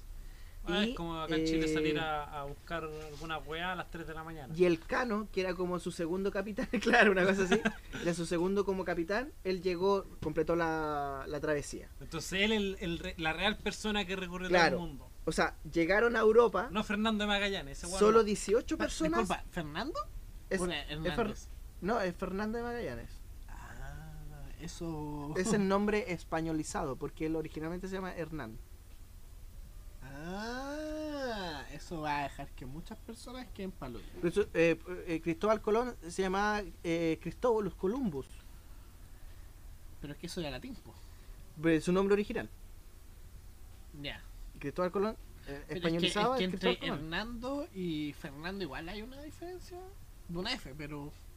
Pero hay una Ah, ojo, ojo que la F antes se utiliza, es que en el español el español utilizaba mucho la F. Era como, el español era la H antes. Ah. Antes se decía fablar, no hablar. Entonces, Oh, weón, weón. ahora- ahora que Tú lo pienso, agarráis- ¿Has visto ese meme del dinosaurio? ¿El del Ah, patatas? sí. Ya. Entonces siempre habló bien. Ya, weón. antes en el español de la Edad Media, y, el, follo, y el- tenemos estos registros porque el Quijote, el Quijote de la Mancha tiene, el, el Quijote, el personaje, él hablaba en español antiguo. Entonces él decía, yo voy a hablar de esta fe historia, de mi fermosa, en vez de decir hermosa, mi fermosa Dulcinea del Toboso, ¿cachai? No estaba hablando mal, estaba hablando. Estaba hablando en el español de la época, Deberíamos entonces- hacer un capítulo solamente con Fs. con Fs. bueno, er- eh, el Cano... este ca- capítulo. El Cano llegó a Europa con 18 personas de las 265 personas que empezaron el viaje. Porque muchas fueron muriendo en el camino, en batallas, cuando ellos, ellos llegaban a ciertos puertos, iban falleciendo en batallas con los indígenas, etc. Y ellos cuando llegaron a Tierra del Fuego, a lo que hoy se conoce como Tierra del Fuego, que también hay una historia porque se llama Tierra del Fuego, que- relacionada con los patagones, ellos di- di- dicen, el, el mismo, uno de los cronistas que se llama eh, Antonio... Eh, no te digo al tiro, ¿sabes qué? Bueno, Lo noté aquí. Antonio, Felipe y solamente él se entiende. Ni siquiera él se entiende Antonio ahora, mira. Pigafetta. Antonio Pigafetta era un historiador y escritor eh, italiano que iba acompañando a Fernando de Magallanes y él escribió lo siguiente cuando llegó a Tierra del Fuego. Lo voy a leer, perdónenme. ¿Textualmente? Textualmente lo escribe en un libro que se llama Relación del primer viaje alrededor del, mi- del primer mundo, alrededor del mundo de 1524. y escribe lo siguiente: Un día en que menos lo esperábamos, se nos presentó un hombre de estatura gigante. Estaba en la playa casi desnudo, cantando y danzando al mismo tiempo y echándose arena sobre la cabeza. El comandante envió a la tierra a uno de los marineros con orden de que hiciese las mismas demostraciones en señal de amistad y paz. O sea, la persona desde lejos vieron que este gigante estaba bailando, entonces mandaron a un emisario Deja a... tocar la bocina, culiado, para. Puta, para, wea, weón. Justo me estaba contando la historia, weón. Puta. ¿Estás escuchándolo tú? ¿Ah? ¿Tú estás escuchando al Felipe? No. No, yo escuché la bocina no. Yo solo estaba durmiendo al ladito nomás. Entonces este weón maneja. Puta, la weá, uno contando una historia, weón, de gigante, ahora, weón. Ya ahora te escucho, ahora te escucho. Ahora sí, Ya Felipe, desperté, dale, ya desperté, ya ¿Cómo, desperté. ¿Cómo fue lo que dijo? Ya. Ellos llegaron a Tierra del Fuego. ¿Pero Fuego. había fuego en Tierra del Fuego o no había fuego? Sí, había fuego. Lo que pasa es que ellos desde lejos veían unas grandes fogatas que se hacían. Lo que pasa es que el efecto de- de- del mar y la neblina hacía que la fogata se viera muy grande. Y había muchas fogatas. Era alrededor. el reflejo del, el reflejo. del Se fuego en la se neblina. muy grande las fogatas. Entonces yo decía, ah, esto es tierras de fuegos, ¿cachai? Y ahí nació Tierra del Fuego. En los mismos relatos del, del Y ahora no hay nada de fuego. No, No, sabemos. No, hoy se- hoy Oye, en día se puro llama sequía. Bueno, ellos dicen que llegando a este, a este sector, vieron a un gigante que se estaba bailando, se estaba tirando tierra en la cabeza, y mandaron a un, a un navegante que iba con ellos en el grupo a, a establecer relaciones diplomáticas con él. Y este navegante empezó a hacer los mismos movimientos. Dice, entonces el gigante dice que al ver esta imagen también comprendió de la situación que ellos querían eh, generar relaciones como de paz. No Dijo, iban en. "En- son en- de paz. No iban en mala. Neumann, lo que fue también comprendido que el gigante se dejó tranquilamente conducir a una pequeña isla a que había abordado el comandante. Yo también, aquí habla el cronista, y con varios otros que me hallaba allí. Al vernos manifestó mucha admiración y levantando un dedo hacia lo alto, quería sin duda significarnos que pensaba que habíamos descendido del cielo. Él pensaba que los, que los, eran dioses. que los españoles venían del cielo, ¿cachai? O los europeos. Algo así también pasó con los mapuches. Al Tengo entendido que los mapuches al ver a los españoles con armaduras brillantes montando en caballo pensaron que eran dioses. claro. Ah, sí, se me acuerdo. Hasta que después eso. Y aquí habla ya de la, escri- de la descripción física de, de este como gigante. Puta el pollo, weón. Dice, este hombre era tan alto que con la cabeza apenas le llegábamos a la cintura. A la mierda. Era bien formado, con el rostro ancho y teñido de rojo, con los ojos circulados de amarillo y con dos manchas en forma de corazón en las mejillas. Sus cabellos, que eran escasos, parecían blanqueados con algún polvo. Su vestido, o mejor dicho su capa, era de pieles cosidas entre sí de un animal que abunda en el país, según tuvimos ocasión de verlo después. Según, eh, según se piensa que era de guanaco, Ah, ya, ya, ya. que era como era muy abundante en la zona sur. Todo esto como ciervos, guanacos, pudús que había muy abundantes. Ahora están en peligro de extinción. Especialmente el pudú, ah, eh, Va a cagar. el huemul. Hasta lo atropellan. Es que parece perro la pues. De hecho. Llevaba en la mano izquierda un arco corto y macizo, cuyas cuerdas, un poco más gruesas que la de un laúd, había sido fabricada de una tripa del mismo animal, y en la otra mano flechas de caña cortas y una de cuyos extremos tenía plumas como las de nosotros usamos, y en el otro, y en lugar de hierro, la punta de una piedra de chispa. Entonces ese fue el primer escrito que llegó a Europa en la década de 1520 que relata sobre hombres gigantes que había en el, en el sur. Ya, o sea, imagínense, ellos eran de una estatura y ni siquiera de pie le llegaban a la cintura de este ser humano. Y ahí fue el que Hernández Magallanes le puso, nuestro capitán lo llamó a este pueblo Patagón. Ahora, el tema es, ya podemos decir, ya, este es el primer relato, está bien, puta, es fantasioso. Pero compadre, hasta el año 1773, 1773, o sea, 300 años atrás, todavía habían registros de que supuestamente en esas tierras habían hombres gigantes. Oiga, amigo, ahora Tengo que... relatos del año 1579, 1590, 1766 y 1773 de que todavía los cronistas que iban acompañado, acompañando perdón, los a los capitanes de las naves, de las embarcaciones, que decían, aquí hay hombres enormes, gigantes. Le ponían ellos que eran, por ejemplo, de 4 metros y medio, 6 metros y medio, 2 metros 70 pero se ha llegado a la conclusión que en realidad es que en esa época el promedio de estatura de los europeos era relativamente bajo. El promedio de estatura en esa época, eh, estaba hablando 1700, 1500, 1600, era de 1,60, 1,50. Pero los patagones se ha descubierto de que esa tribu indígena que eh, se extinguió era de 1,98. O sea, en general eran de tamaño, de, de gran estatura. Probablemente, claro, una persona de 1,50 comparado con una persona casi de 2 metros, igual es una diferencia considerable. Total. Total, ¿cachai? Y al primer, ver primera vez una persona vestida de otra forma distinta, capaz que la piel también lo hacía ver distinto, capaz que eh, estos zapatos que ellos usaban lo hacían ver más alto, lo hacían considerar como gigante. Ahora a los europeos les servía también en mostrar estos relatos fantasiosos de lo que pasaba en América, porque así incentivaban a que otras personas también vinieran al continente a conquistar o también las empresas financiaban por decir, oye, por la misma curiosidad, oye, ¿sabes que está buena tu, lo- tu empresa de ir a conquistar, ir a descubrir? Ya, toma, aquí tenéis 100 lucas para que vayáis a conquistar, a descubrir. Entonces ellos con la Puta el culeo cagado, era una ¿qué forma de incentivar a de que otras personas se le despertara un espíritu aventurero y aportaran a la empresa de la conquista el descubrimiento de otras latitudes. Eso, eso es lo que le puedo contar sobre los patagones. Ahora, en la Biblia, en la Biblia se habla también y en otros relatos míticos se habla de historias de gigantes. ¿Cómo se llamaban los gigantes en la Biblia? No recuerdo, pero Déjame ya, ya, me acuerdo de Goliat. Y eso... Goliat ya era el caso. Pero hace un mucho tiempo atrás se descubrieron como cadáveres de gigantes y se ve así como de verdad.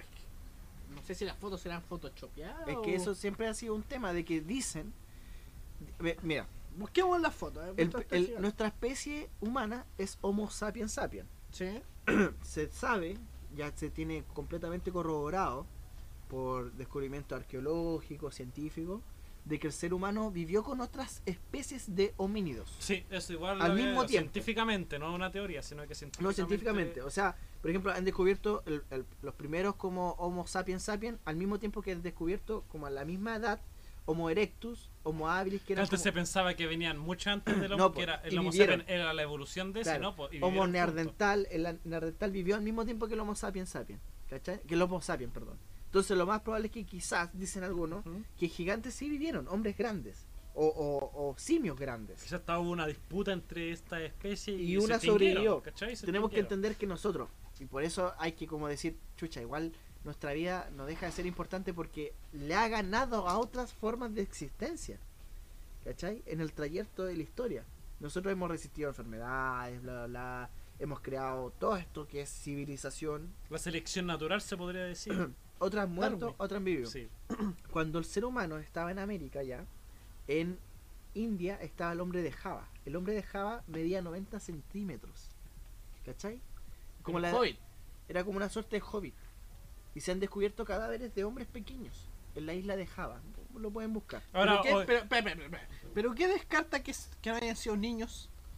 Eh, que le descubren el, el, el adapo. Con... la forma del esqueleto, Claro, la forma del esqueleto está desarrollada. esqueleto, ¿cachai? Si es un niño. Claro, no. porque por ejemplo, si no fuera un niño, no tendría la, la- en las caderas no estaría abierta de, de que la- una mujer tuvo un parto, ¿cachai? Mm, No, me, yo creo que ese, una de las cosas que te dice que es un niño y que no son las. Así, en términos burdos, para que ustedes me entiendan, son las líneas del cráneo. Las líneas del cráneo no se forman hasta que ya el, el, niño o el, eh, el bebé ya cumple su etapa de formación. Para que me entiendan. El cráneo, cuando los niños nacen, los bebés, esas marcas no están, porque el cráneo está separado aún. Sí, sí, eso sí lo sé. Entonces después con el tiempo se van juntando y van quedando esas marcas.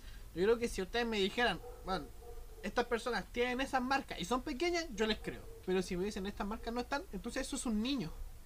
No deja de ser un niño. Pero no, pero si ya un científico, un científico sabe identificar si es un niño o no, pues weón, ¿cachai? Ya, sa- ya hacen estudios de los huesos comparándolo con los niños de un niño y un adulto. Hasta puede ser personas con enanismo, eso puede ser igual. Ya, Que eso nosotros- distinto. Para nosotros, para nosotros es normal ver una persona con enanismo hoy en día, pero Sí. quizás en los tiempos antiguos eran discriminados incluso. Pero tener tantos- pues. Es el tema, pues, o sea, como encontrar tantos en un solo lugar, igual... Es que igual, si es que muchas veces pasa que si dos personas con enanismo tienen un hijo, potencialmente pueden hacer con enanismo Sí. igual. po. Puede ser que estas personas como estaban como tan desligadas y apartadas de la sociedad, solo se tenían unos con otros y empezaron a hacer más personas con enanismo, puede ser igual. Y ahora encontré el nombre de los ángeles, de los ángeles, voy a decir, de los gigantes en la Biblia. Los ángeles negros. N- Nephilim se llamaban. Mm. Estos gigantes decían que era la reproducción entre ángeles y mujeres mortales. Mm. Hay una película que trabaja el Ros Russell Crowe, el de Gladiador, así ¿Ya? se. Bueno, así es el nombre, que es. eh, ah, Noé, se llama la película. Y ahí muestra gigantes. Es que, de hecho, en la Biblia los gigantes aparecen con Noé. Porque resulta que dicen que fueron eh, el engendro entre ángeles que Dios mandó desde el cielo a la tierra y se aparearon con mujeres de la, tierra. Nacieron estos gigantes que estaban en contra de Dios. Mira. A pesar de ser hijos de ángeles, se puede decir, estaban en contra de Dios y en lo que él representaba, ¿cachai? Y al momento del diluvio, el diluvio se hizo para matar a estos Nephilim. A estos que eran Sí. contrarios. Sí, que eran contrarios, iban en contra de Dios, ¿cachai? Y para eso se hizo el diluvio. Aparte de matar a todas las personas pecadoras, se podría decir. Entre Bueno, a mí lo que- los. A mí lo que me parece interesante es que ya avanzado, avanzado la época histórica, ya con documentación, todavía se sigue hablando de gigantes, ¿cachai? Y el último relato, bueno, está, usted conoce a Sir Francis Drake, este, bueno, no sé si han escuchado, pero es que uno de los piratas como más famosos que, que ha generado como la literatura, o sea, pero que más que la literatura, la historia, porque en realidad existió este pirata, que fue, ojo, que fue, por eso es Sir, porque el hombre eh, eh, para el continente, para los españoles era un pirata, pero para la corona inglesa era un caballero. Un noble. Claro, porque Inglaterra con España estaban en guerra. Entonces, estaba... Eso, eso es algo de lo que poca gente sabía, yo tampoco sabía antes, de que los piratas en realidad no trabajaban de por sí solos. Siempre tra- muchos trabajaban para alguna corona. Tal cual. Por eso estaban en el Caribe, porque estaban en épocas de conquistas y había Robándole oro a los españoles. Sí, pues había muchos países intentando conquistar América. Mm. Entre ellos Francia, Inglaterra y España. Holanda también estaba. Sí, cada corona le pagaba a estos piratas para que atacaran, Atacaran, claro. al país contrario, al país enemigo, y les robar, y ellos se podían quedar con las cosas que ellos Sí. traían. Entonces, eh, este Sir Francis Drake era inglés. Eh, en uno de sus relatos también habla de gigantes en la Patagonia, en 1579. Eh, aquí ya hablamos de otro, de otro personaje de otra latitud, ¿cachai? Que ya está hablando también de lo mismo. Eh, y en 1773 eh, ya se habla de una embarcación también inglesa en que se relataba, eh, se desclasificó esa documentación del, de la bitácora de navegación y que ahí se da cuenta de que sí, estos hombres del sur del continente medían un 1,98 en promedio, tanto hombres como mujeres. Entonces igual eran relativamente altos. Alto. Y yo dije, ¿por qué chucha, weón? Con todo este mestizaje yo no fui patagón. un pixel, weón, o un centímetro, o un nivel, o un, una pulgada de, de, de, weón, de mestizaje patagón. Quizás los españoles te cagaron la estatura. Puede Te ser. dejaron weón. siendo bajo y te dejaron bajo. Mirando para abajo. Sí. Mira, mira. Pero si- igual me conseguí un tenido- zapato. Igual estaba bueno un zapato. tenido mi risa alemana y ese arte igual. Ah, Ah, no, son del mismo porte los dos hueones.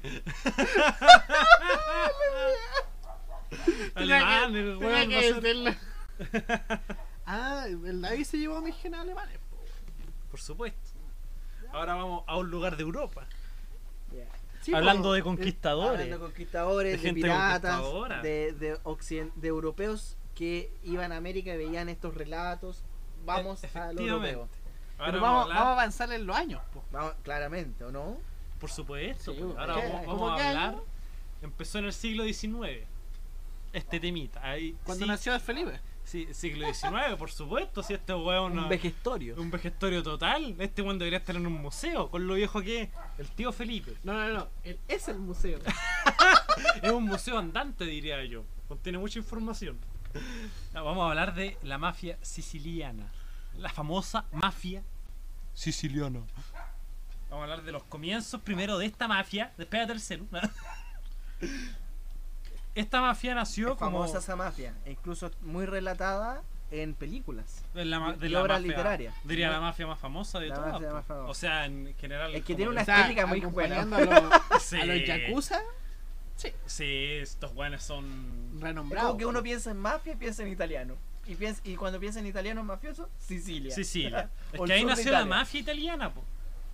Esta organización se aprovechó de la falta de autoridad y seguridad que ocurrió en Sicilia. ¿Y por qué ocurrió esto? Pasó tras la transición del feudalismo al capitalismo que hizo que aumentaran los propietarios en estas tierras, ¿cachai? Antes eran muy pocas personas, pasaron de 2.000 a 20.000, de 1812 a 1861. Mm. ¿Cachai? Aumentó una gran cantidad de las personas en, en Sicilia. ¿Y Mm. qué necesitaban? Eh, ¿En qué periodo, perdón? De 1812 a 1861. Sí, sí, sí, comprendo. Y a través de este aumento de personas, las autoridades, en vez de abarcar más esta, estos territorios, ya sea con policía o la misma autoridad en sí, presenci- eh, presencialmente ahí, estaba prácticamente tirado ese territorio. En ese periodo, mira, mira, mira la raja que es el tema que sacaste. ¿Ustedes conocen la serie Marco? Marco, por su. En un Polo. pueblo Ya, italiano. ¿Qué hace Marco? Busca a la mamá. ¿Y dónde fue la mamá?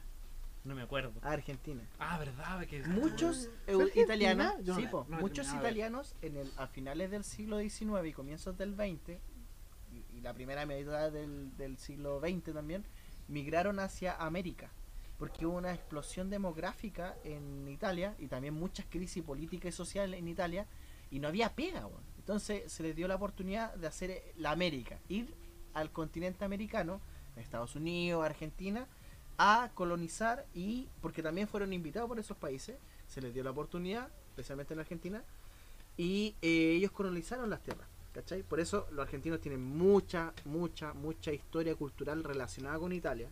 ¿Cachai?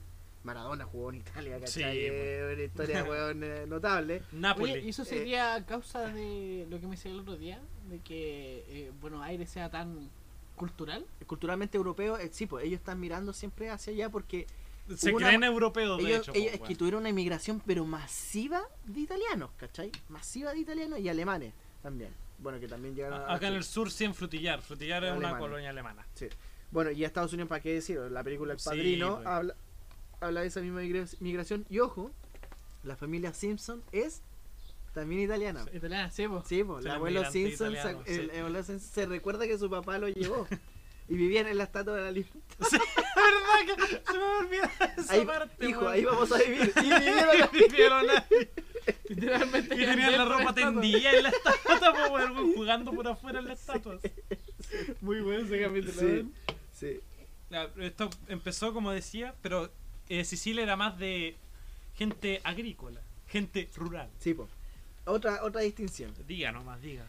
Eh, en Italia hay una, es como lo que pasa en Estados Unidos en el norte y el sur. Tú sabes que el norte tiende a ser como más industrial, ¿cachai? Más eh, la moda, Hollywood, capitalismo, industria. Y el sur de Estados Unidos es como campesino, ¿cachai? De otra onda. Chile. Lo mismo, lo mismo que pasa en Italia. El norte de Italia es muy co- eh, cosmopolita. Hay el arte, la moda, ¿cachai? La industria. Ahí está Milán, está eh, otra ciudad italiana, Roma, está Flo- eh, Florencia, ¿cachai?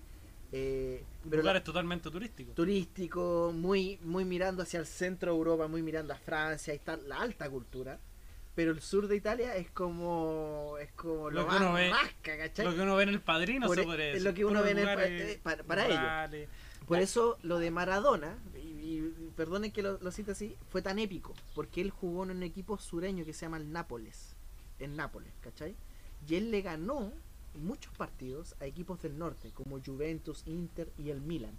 Eh, eh, hay como una Entonces, guerra entre Es como ellos, si, es como si el Curicó, weón, le ganara al Colo, una wea así, a ese nivel. Por eso es tan épico. Jamás. Jamás. Pero ahí él, lo- Maradona lo logró. Entonces Maradona siempre fue visto como un hombre del pueblo. Él les dio un título, no sé Ya, cuánto. no, Amigo, antes, En eh, fin. de, sacando todas las interrupciones que ha hecho Para que Felipe, hagan una imagen de lo que es el sur de Italia. amigo, basta. Deje avanzar en el tema, mierda. Para de chuparle ¿Qué? el pico a Maradona, por favor. Ya, dale, dale. No, ¿Dónde se origina esta mafia? weón? Las mismas preguntas que hemos hecho cuando hablaste de la, de la Yakuza. Dejo interrumpir. ¿Dónde se origina esto? Ya, pues esta vez ya que faltó autoridad y policía en estos lugares y eran rurales. Porque, ¿quién va a pescar en lugar rural? Vaya acá. Lo que pasa es que en Chile igual vaya al sur una comisaría con dos pacos. ¿Cachai? Un- uno, uno. Y en estos lugares había mucho robo de ganado y robo de la misma agricultura, todo lo que sembraban ellos, que en este caso eran limones, lo más que más sembraban eran limones. Esto le ofrecieron Para el tequila. protección a estos dueños de ganado y de siembra a través de dinero. Igual lo que pasaba con los yakuza cuando estábamos hablando a través de ellos, ¿cachai? Sí. ¿Y qué pasa? La gente se empezó a sentir más protegida por la mafia. Vean que tenían más éxito con ellos que con la propia policía. Y los márgenes también lo decían. Por ejemplo, en el éxito, tasa de éxito del ganado que se robaban en Sicilia, la mafia tenía un 95% de éxito solucionando esos casos. En cuanto a la policía, tenía 10%. Que ellos ni siquiera se esforzaban en cumplir con estos casos, ¿cachai? Lo bueno era como ya, veamos esta weá por, por ser policía nomás. En cambio, la mafia, para tener más control y que la gente puta les pagara más, los guanes se esforzaban en controlar este- estos temas, po, ¿cachai? O sea, aparte de encontrarlo, era como devolverle el ganado robado. Sí, po. Y aparte, cuando antes estos temas de contratos, cosas legales, eh, los que se dedicaban a que se cumpliera esto, ya que en Sicilia ya no había autoridad, weón, casi, antes eran los terratenientes, los varones terratenientes Mm. se dedicaban a que Mm. se cumplieran los contratos y tu- cualquier pacto hecho ahí. Pero ya con el paso del tiempo eh, fueron desapareciendo. Mm. no había nadie más que le decía, ¿quién lo iba a hacer? La mafia. La mafia se dedicó a- también a verificar estos temas de contrato. Y después de esto Más empezaron... no el Estado. más no el Estado, ¿cachai? Mm. Después de esto empezó a convertirse en la mafia que la conocemos como hoy en día, que se empezó a dedicar con robos, asesinatos, prostitución, secuestro y tráfico de drogas. ¿Puedo hacer un paréntesis? Por supuesto, por supuesto. Esto viene mucho en la historia de Italia, pero desde la época de los romanos. ¿Ustedes conocen la palabra proletario? Sí. La he escuchado. ¿La han escuchado? ¿no? El proletariado. El proletariado es como un tema como comunista, Los marxista. progres. Sí. O- hoy en día, hoy en día Chile le llaman los progres. No, eh, bueno, la- la- el proletariado está asociado a las clases más bajas. En la época de Roma también pasó esto, de que el Estado eh, no se hizo mucho a cargo del, del- del- del- del tema de la sociedad y mucha gente pidió préstamos, préstamos en dinero que no pudo pagar y los terratenientes exigieron que ellos pagaran de una u otra manera. Y ellos, las personas que pidieron estos préstamos, que eran de clase baja, dijeron, puta, no podemos entregar, no tenemos tierra, y lo único que tenemos para entregar son nuestros hijos, para que sean esclavos de estas personas, que les sirva, el- el- estén en la servidumbre de estas personas a las cuales pedimos dinero, que eran estos Sí. grandes terratenientes. Esos esclavos, o esos niños, mejor dicho, antes de ser esclavos, se llaman prole. Ellos lo único que tenían para entregar al, a la economía del, del país o al- a estas mismas personas que, a las cuales pidieron dinero eran los hijos. Entonces, proletariado es la persona que tiene en su vida lo único que puede entregar es un hijo. Tiene, está, está a un nivel tanto de, de- Tan abajo. tan abajo que lo único que puede entregarle como al mundo es Es un- un, un niño. No tiene plata, nada. tiene plata, No lo ma- único- no tiene materiales, nada. Lo único que puede entregar es descendencia, de cierta forma. Y descendencia que está como en una situación de servidumbre socialmente. Entonces nosotros podríamos ser que somos parte. Porque no tenemos capital, No tenemos no, no tenemos, no tenemos bienes materiales. que no deuda, tiene ¿qué ma- bienes materiales, porque no tiene otra cosa que aportar a la economía, lo único que puede entregar es como mano de obra, que son los proles. De ahí viene Oh. proletariado. Interesante. Ojalá se pudiera pagar con hijos hoy en día, weón. Tendría hijos solo para sacar un auto. Solo para sacar una... Lo pago en cuotas de un hijo por año. Pero qué buena, qué bueno el tema, weón. Ay, aparte, el tema del robo de ganado tampoco era solo el robo de ganado, sino que también se robaban mucho los limones ¿Por de la siembra. ¿Por qué? Porque se, se descubrió en el siglo XVIII que los limones curaban el escorbuto. Ah, enfermedad común en la, Sí, en pues. la época. Así que, Como la tuberculosis, como todas esas sí, enfermedades como el pues, siglo y XIX. aparte que los, ya que los limones lo curaban, ¿qué hacían? Se los robaban, pues, weón. Buena. Así que Bueno, y empezaron a hacían brindar negocio, me imagino que lo consumían y hacían negocio. Sí, pues. Y después de este entonces, ya cuando se estaba, ya estaba conformada la mafia italiana como en sí, como el bueno asociado a puros delitos. ¿Ah?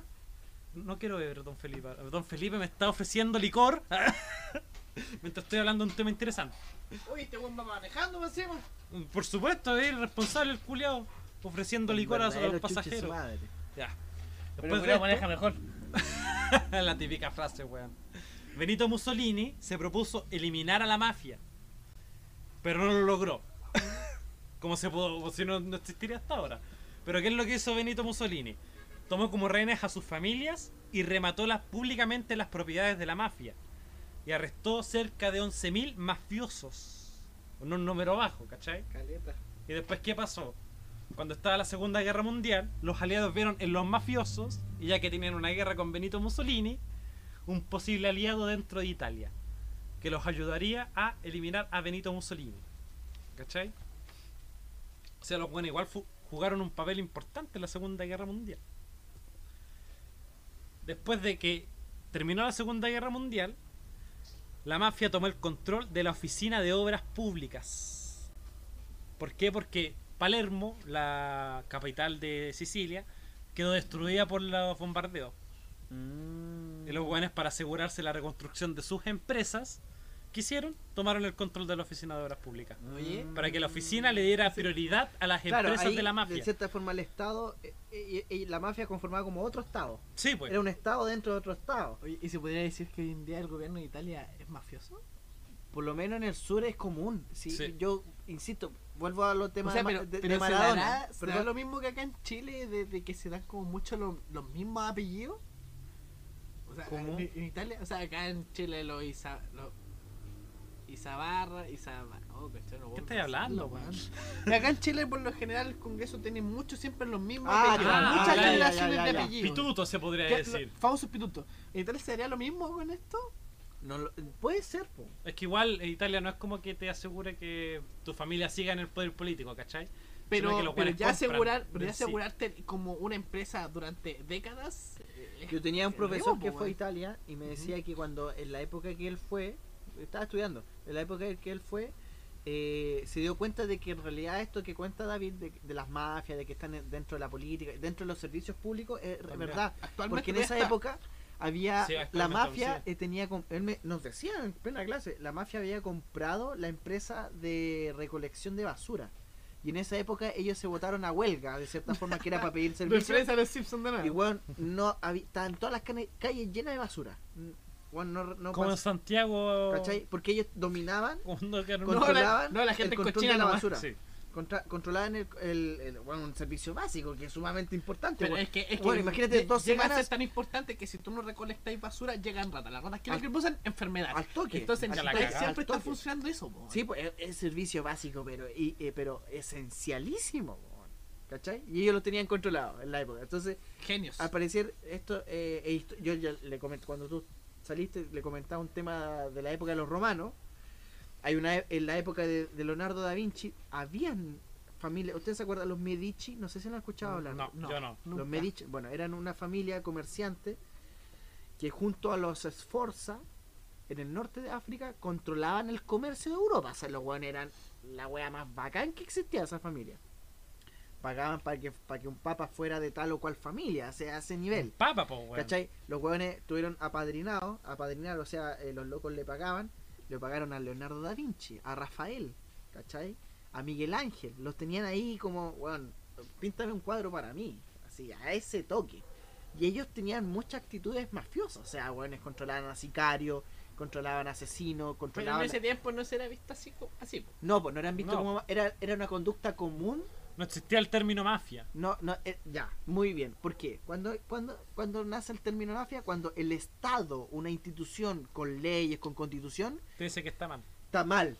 Y, y a- y asocia a esos comerciantes a un lado como negativo de la sociedad. Dice, Eso. ellos están contra la ley, porque la ley somos nosotros. Sí, po. ¿Cachai? Pero en ese En entonces. no México también, pues. O sea, bueno, el Chapo, él decía que él era un agricultor. Pero el Estado lo catalogó a él como un narco, porque claramente él comercia ma- eh, marihuana. ¿Cachai? Coca. coca, marihuana, no sé. La weá es que él se considera y se consideró mentalmente siempre como un agricultor.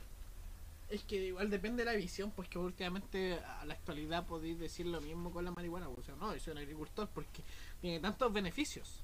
Pero si Siembra, Exacto, eh, hay campesinos siembra, que están ahí, weón, que están bueno, ahí eh, regando. Hace un tiempo atrás Sí, mi, mi papá me contaba que ah, lo, habían bolsos que estaban hechos de cáñamo, Eh. marihuana. Eh. O sea, Entonces me decía, bueno, antes la marihuana era legal. Pero cuando se volvió ilegal? Cuando eh, se demuestra que la marihuana es mala para las neuronas. Mm. Entonces, hoy en día, si una persona lo usa recreativamente, la marihuana ya es como un cigarro al final del cabo. Eh, no, y O sea, menos que un A- cigarro. A, hecho. nosotros, a nosotros, ya, si usamos responsablemente recreativamente, es, bueno, es un cigarrillo, menos que un cigarro como dice el David. Pero claro, si le dais un- a un cabro chico, le estáis matando neuronas y posiblemente al día que llega a su a su momento de Madurez. madurez o entrar a su vida laboral, claramente esta weá la va a jugar en contra y va a ser un vicio. Mm.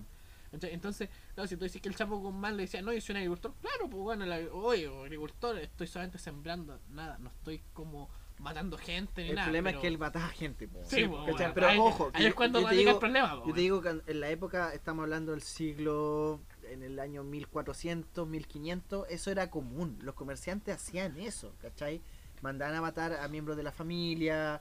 Habían momentos en que ellos llegaban al poder y se instauraban en una, en una ciudad y ellos controlaban todo y se vengaban. Era muy común. O sea, era eh, se muy común. que en ese que en entonces la plata mandaba más que la mandaba ley, plata. Pero el tema es que después, cuando el Estado se vuelve como un ente mayor, que eso de eso trata, por eso el Hoff en el Leviatán habla de que hay que, con- que crear un monstruo mayor para controlar la voluntad de todos los hombres, el Estado viene a asignar a estos grupos familiares el término mafia. Que estos, claro, actúan como con leyes propias, con códigos propios, ¿cachai? En contra de la legislación que nosotros estamos imponiendo como Estado. Por favor, prosiga, señor David. ¿Dónde mierda quedé? Por ahí, por ahí. Ya, después de que- ahí. aquí, aquí, aquí. Después de que pasó este tema con, con la Segunda Guerra Mundial, a finales de 1950, Joseph Bonanno creó la- una comisión para solucionar las disputas de la mafia. ¿Para qué? Para que no se agarraran simplemente a balazos, ¿cachai? Para que los buenos fueran a esta comisión a arreglar los temas conflictivos con palabras. ¿A través de un juez? Sí, que sería la comisión. Entre comillas. Sí, porque sería la comisión, la comisión de mafiosos, ¿cachai? Para llegar a una, a una solución. Como una agrupación así. Sí, pues de hecho es como, puta, ¿cómo se podría decir ahora? Como un comité la wea. O- Oiga, la familia, la familia Bolsonaro. Ah, ya está Bolsonaro, po. ¿Por qué metiste a No Bolsonaro, sé, es que el otro día leí una noticia de Bolsonaro que me dejó como perplejo. ¿Qué wea? ¿Qué cagado dijo? Ah, que el culiao decía que no iba a venir a la como en- Ah, sí a, lo a la toma de poder de, de Boric. Me wea. me da weón, viejo culiao. Por algo votamos por Boris, pues weón, para no tener No, un viejo como él. claro, po, claro, o sea, bueno, a lo que iba como eh, esta weá de las agrupaciones, weón. Sería chistoso ver como una weá de decir, oh, la familia tanto no ha pagado las cuotas, la vamos a sacar de la afiliación. De hecho, la wea era como un sindicato, se podría decir. Oh, un sindicato criminal es la weá buena.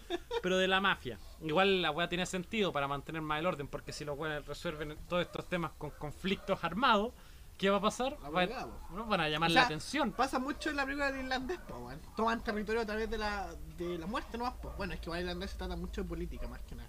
Sí, pero esta weá es como más llamar, si así esta weá llama más la atención, pues, ¿cachai? Así que a los mafiosos tampoco les beneficia mucho eh, llegar a, la- a unas soluciones a, a través de las armas, o la, toda la violencia. ¿Por qué va a llamar más la atención de las autoridades? Y van a tener más a la policía encima de lo que ya la tenía. Después de esto, en 1970 empiezan a contrabandear cigarrillos. Ah, y cabe destacar un- una parte que me salté. Tras la- el tema de Mussolini, y de te- intentar eliminar a la mafia, la mafia empezó a emigrar a Estados Unidos. Parte importante, parte importante. Oye, el pero padrino. Esto, esto es durante la Segunda Guerra la Mundial. Segunda Guerra Mundial empezaron a emigrar Oh, grandes. Tiene, tiene mucha lógica, porque en Estados Unidos está fuera del país, entonces Sí, no, pues empezaron a no emigrar- controla su migración. po. Empezaron a emigrar los grandes capos de la mafia, no solo Claro. simples personales de la mafia, sino que los capos de la mafia Insisto, empezaron a emigrar. el padrino habla de eso. Sí, pues, el padrino. El Padrino 2 te muestra tal cual eso, migración italiana hacia Estados Unidos y la conformación de grandes familias Mafiosas. mafiosas que están en el bajo bajo ámbito de la ley, ¿cachai? Controlándolo todo. Y entrando Pero, a los eh, círculos ellos- grandes de poder. Ellos llegan con esa mentalidad, así como tomar territorio automáticamente. Es que esa era su forma de trabajar, de vivir, de Sí, hecho. pues, es, que, weón. que mira, es que voy a hacer algo que. No sé si ha- han visto películas chilenas. Yo vi unas eh, sobre este one que dice: Ah, este humorista es el. Ah, este argentino, el argentino culiado. Ah, el argentino culiao, Hay una escena- Jorge no sé cuánto. ya, ¿qué hizo él en su película? En que muestra que colombianos se prestan plata. ¿Sí? Sí, porque los bancos de repente cuando tú no tenías la- eh, no tenías el carnet, no, No, tenías y, a el veces, y a veces sucede mucho en el no le tema prestan la- plata a los No, inmigrantes. ya, Entonces, es ¿quién que tampoco va a ir a un banco y decir, puta, ¿sabes qué? Necesito 50 lucas. al- claro, Un banco te va a decir, amigo, no te voy a pasar esa plata porque a mí no me sirve, po. claro, tal En cual. cambio, un comercial, bueno, pásame la plata, Lo te cobro mismo- menos lo intereses, dale. Piénsalo en esos términos, Claro. esto- este asunto. Y de hecho, como se observan en la película El Padrino, empiezan algunos, Padrino 2 especialmente, así como in- inició en la mafia en su entonces, ofreciendo protección a cambio de dinero. tal cual. O sea, va a un negocio que recién se formó, le digo, "O- hola, eh, te, te ofrezco mi servicio, pero yo no, no tengo problema, ahora los vaya a tener. Sí, pues, Ah, básicamente claro. porque ese era Te- su barrio. Te, te protege, te autoprotege de sí mismo. De sí mismo, claro. De hecho, Sí, sí. bueno, algunos Ahora- piensan que era como, no, no te van a entrar ladrones o así, no, pues no te voy a entrar yo a robar, weón. Mira, yo he visto, yo he visto el padrino por partes. Así- pero eh, no sé si vieron The Walking Dead. No, No, Ya, en una de las temporadas existe un grupo que se llama como Los Conquistados. No me acuerdo cómo se llama Los Culeos. En uno de los Tomás dice- te putearía totalmente por no saber Sí, el. Tomás, Tomás Culeo. bueno, este, estos guanes van y también pues van donde como que conquistan un campamento. Y le dicen, ahora tienen nuestra protección y tienes que dar la mitad de todo lo que ustedes consiguen. Comida, armas y otras weas más que eran como requerías para vivir. Y al final como dicen, puta, si no, ellos son muchos, entonces si no les doy la mitad de todo, nos matan, pues. Entonces mejor les damos la mitad de todo. O sea, es como muy similar a lo que tengo que decir. Sí, así si son mafiosos, pues. Así funciona. Y así se forman también. ¿Cachai? Ejerciendo fuerza bruta, pero por medio de, de, la, de la extorsión, ¿cachai? Para que las otras personas se vuelvan eh, se- eh, en estado de servidumbre con respecto a, a sí mismo, ¿cachai? Una familia dice, oye, yo controlo esta zona y vos me tenéis que pagar por el solo hecho de pasar por esta zona, ¿cachai?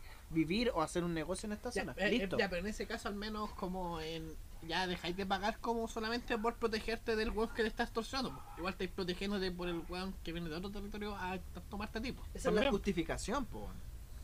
Porque puede O que sea, la- o sea, estoy mirándolo con perspectiva de mafioso. Porque Ah. para mí, para mí al final si yo fuera como una persona honesta, o sea, hablando hipotéticamente, No, imagina la de mafioso. oh amigos, soy mafioso yo. ¿Cómo sería? Por eso digo, si yo fuera el, como el mafioso. capo más tierno de fuera- la mafia. si yo fuera como un comerciante honesto y claramente digo, puta, ya weón me está extorsionando, lo más probable es que venga otro culo y me extorsione por más plata. Entonces claramente mejor prefiero pagarle un culo que posiblemente sí me va a proteger. Sí, amigo. Ahora sí. Eso era todo. Sí. Don Esponjoso. No es por Como continuaba en 1970 empezaron con el contrabando de cigarrillos. Después en 1975 empezaron a refinar heroína en Sicilia. Empezaron a aumentar de a poco los huevos. Es la idea. ¿Y cómo vendían los italianos la droga en Estados Unidos? la vendían a través de su red de pizzerías. Una ¿Cachai? imagen muy... Sí, Muy italiana. muy italiana. Muy estereotipo italiana, pero así lo hacían. Ocupaban las pizzerías como pantalla. Deme, deme una pepperoni con doble heroína, por favor. Y aparte también eh, lo ocupaban para lavar el dinero, pues justificaban los ingresos a través de la pizzería. Lo que muchas veces hacen los mismos narcos de Chile ¿Eso también. serían las primeras lavadas de dinero? No creo, para mí que es- las lavadas de dinero venían desde antes. Pero es que la, la- pues, eh, la- las lavadas de dinero surgen, deberían surgir cuando, no voy a decir cuándo porque la verdad no sé, pero como teóricamente en mi cabeza eh, suena cuando los gobiernos, o sea, los países se... Empezaron con se los impuestos. in- claro, y se independizan y como que por fin marginan el, el- o sea, hacen un paréntesis entre lo que es el crimen y la ley, pues. Quizás la primera, no, no será la primera lavada de dinero, pero quizás sí en masa, ¿cachai? Ah, claro. Puede ser así masa porque los buenos no había solo un clan de mafia, ¿cachai? Habían harto. Y la primera guerra interna en la mafia ocurrió en 1962 a 1965, donde el clan Barbeira asesinó a los capos Gisare Mansele y Carcedonio di Pizza, por diferencia en un cargamento de drogas enviado a Estados Unidos. ¿Cachai? ¿Y qué pasa con esta weá? Los weones empiezan a llamar más la atención, pues weón. ¿Cómo no saben controlarse los feos culiados? Después el segundo, la segunda gran guerra dentro de la mafia italiana fue en 1970, donde el clan Corleonese, Mira. ¿cachai? El mira, nombre, ah, ahí Corleone. Puede No, ser, La película El ser. Padrino se estrenó como el 78, así que podría ser que... El- Está basado en, los- en el padrino. En el- en el- claro. Es que el plan No, Cor- no, que el O sea, Padrino está basado en esta historia real. Ahí voy a contar. El plan Corleonese, liderado por Luciano Leggio, forjó alianzas para dominar el negocio del narcotráfico y tras ser encarcelado en 1974 seguía operando desde la cárcel a través de Salvatore Totorrina. La guerra estalló en 1981 cuando asesinaron a Stefano Gontale, miembro de la comisión, de esta comisión que ya había hablado que era para no empezar estos conflictos, ¿cachai? Que al final igual El- sucedieron. El, el sindicato de mafiosos. Y al final Luciano Leggio fue el jefe de jefe de la mafia. Después de este gran conflicto, El puto Luci- amo. Luciano, Puto amo. Luciano logró convertirse en el jefe de jefes de toda la mafia italiana, ¿cachai? Y entre 1986 y 1987 se hizo el juicio más importante contra la mafia siciliana, que fue que condenaron a 338 mafiosos y fue llamado el Maxi Proceso. Y resulta 338. 338 mafiosos en este solo juicio. Y esto fue, este juicio fue liderado por dos jueces. Y se, adivina qué le pasó a los jueces. Los mataron. Los mataron. Pero los otros buenos quedaron presos. Los mafiosos sí, po, pero no, van a- no meten a toda la mafia. pero no los sacaron vivos hasta el final. po. Oh, qué paja, weón. ¿Cachai? Lo- fueron asesinados en 1992 los jueces de este juicio, con dos meses de diferencia, y los dos fueron asesinados con atentado con bombas. El costo de la justicia, dicen. Sí, pues. ¿ah? Luego de esto, Salvatore fue arrestado en 1993 por sus crímenes. Siguió una. Ah, o Una- sea, hace poco pues, también, pues, ¿no fue hace Sí, cuánto? ¿cuánto? En el 1993 fue arrestado por sus crímenes. Le dieron cadena perpetua. Claro. Chucha. Y o sí, sea, decirse que el viejo hasta el día de hoy está vivo. está muerto. No me acuerdo cuándo murió, sí, pero ya falleció. Ah, 93. Ah, sí. Estoy puro huellando, weón. Sí, pensé que después, de esto, después de este juicio siguió una ola de atentados en Roma, Milán y Florencia, en lugares turísticos, el lugar norte, como habíais dicho. Y- Felipe, weón, te estoy hablando. te dije que después de este, de este caso, de este juicio, siguieron una ola de atentados en Roma, Milán y Florencia. Chucha, weón. Y más encima en lugares turísticos. Oh, Y también hubieron dos atentados en dos iglesias en represalia por sacerdotes antimafia. Y, deja- y con estos atentados dejaron 10 muertos y 90 heridos. Oye, qué irónico. Sacerdotes antimafia, siendo que los italianos son muy eh, católicos. Luego del arresto de Salvatore, el gran capo de la que, mafia, que por lo mismo, o sea, no atacaron lugares así como ya en un campo. sí, pues no como en su propio territorio, ¿cachai? no, pues, en lugares- lugares... importantes, turísticos, eh, iglesias, me imagino, donde la gente es, es un lugares concurridos. ¿Cachai? O sea, es para decir, aquí estamos y hacemos. Atacaron Roma por la capital de Italia, wea, pues, po, weón, o sea, donde hay mucho turismo. Esta o sea, weá ya te deja un mensaje de que la mafia se puede meter donde quiera. donde quiera. Oye, te pegaste, te pegaste tremendo salto de los yakuza que eran un- una mafia que apoyaba mucho su pueblo y como que trabajaba a la par, o sea, casi a la par con su gobierno a la mafia italiana que le importa un pico todo.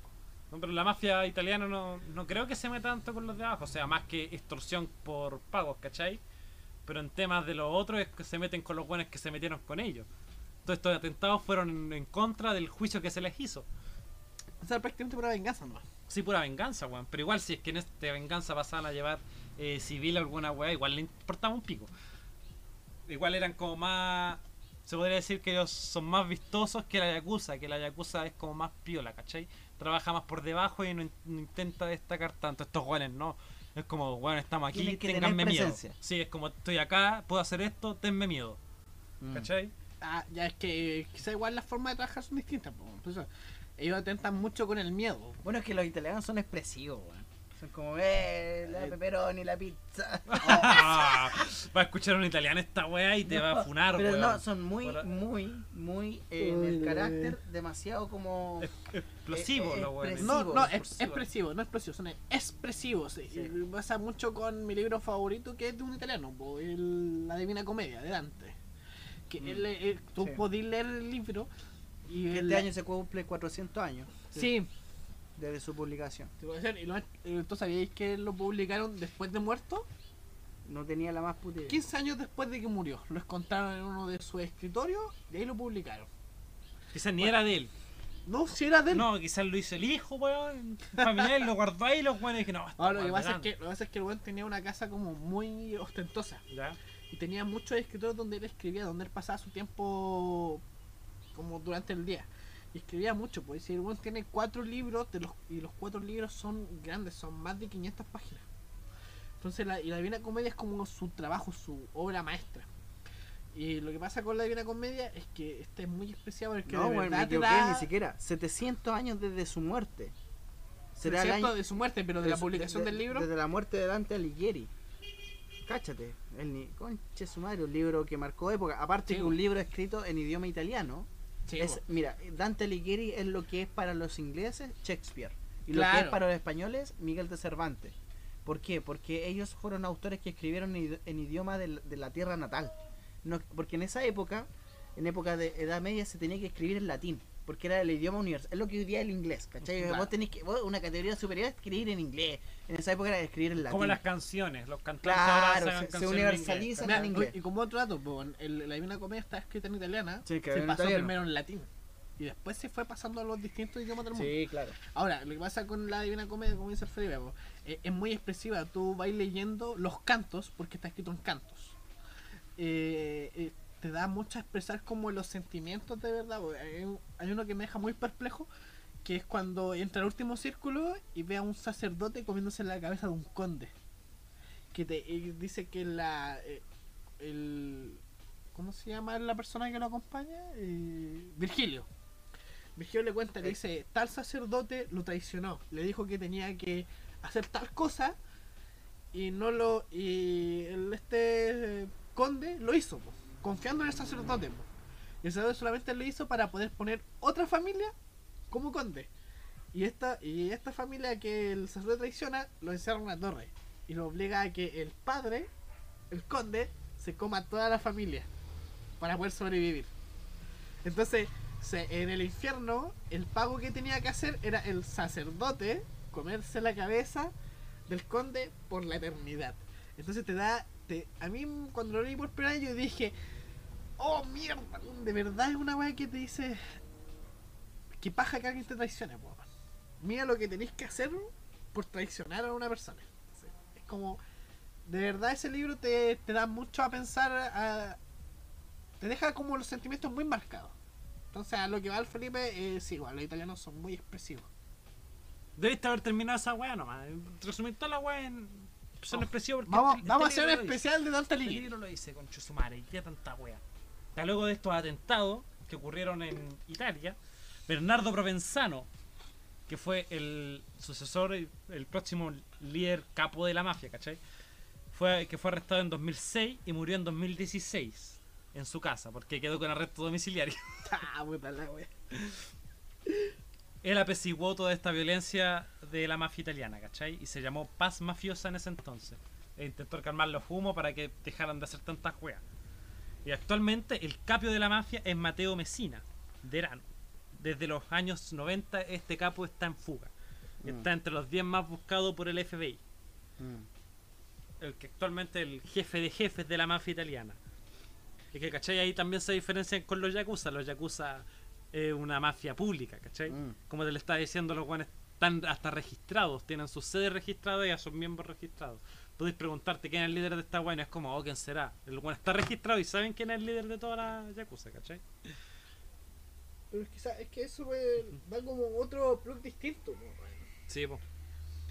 Después, Tomás Abucheta se convirtió en el primer gran mafioso en violar la hormeta. ¿Qué es la hormeta? La ley de silencio de los mafiosos, que es una de las grandes leyes que tienen dentro, ¿cachai? ¿Y qué es lo que hizo? Julio sapió a los demás. Sí, el guan se hizo Oh, informante la de la policía.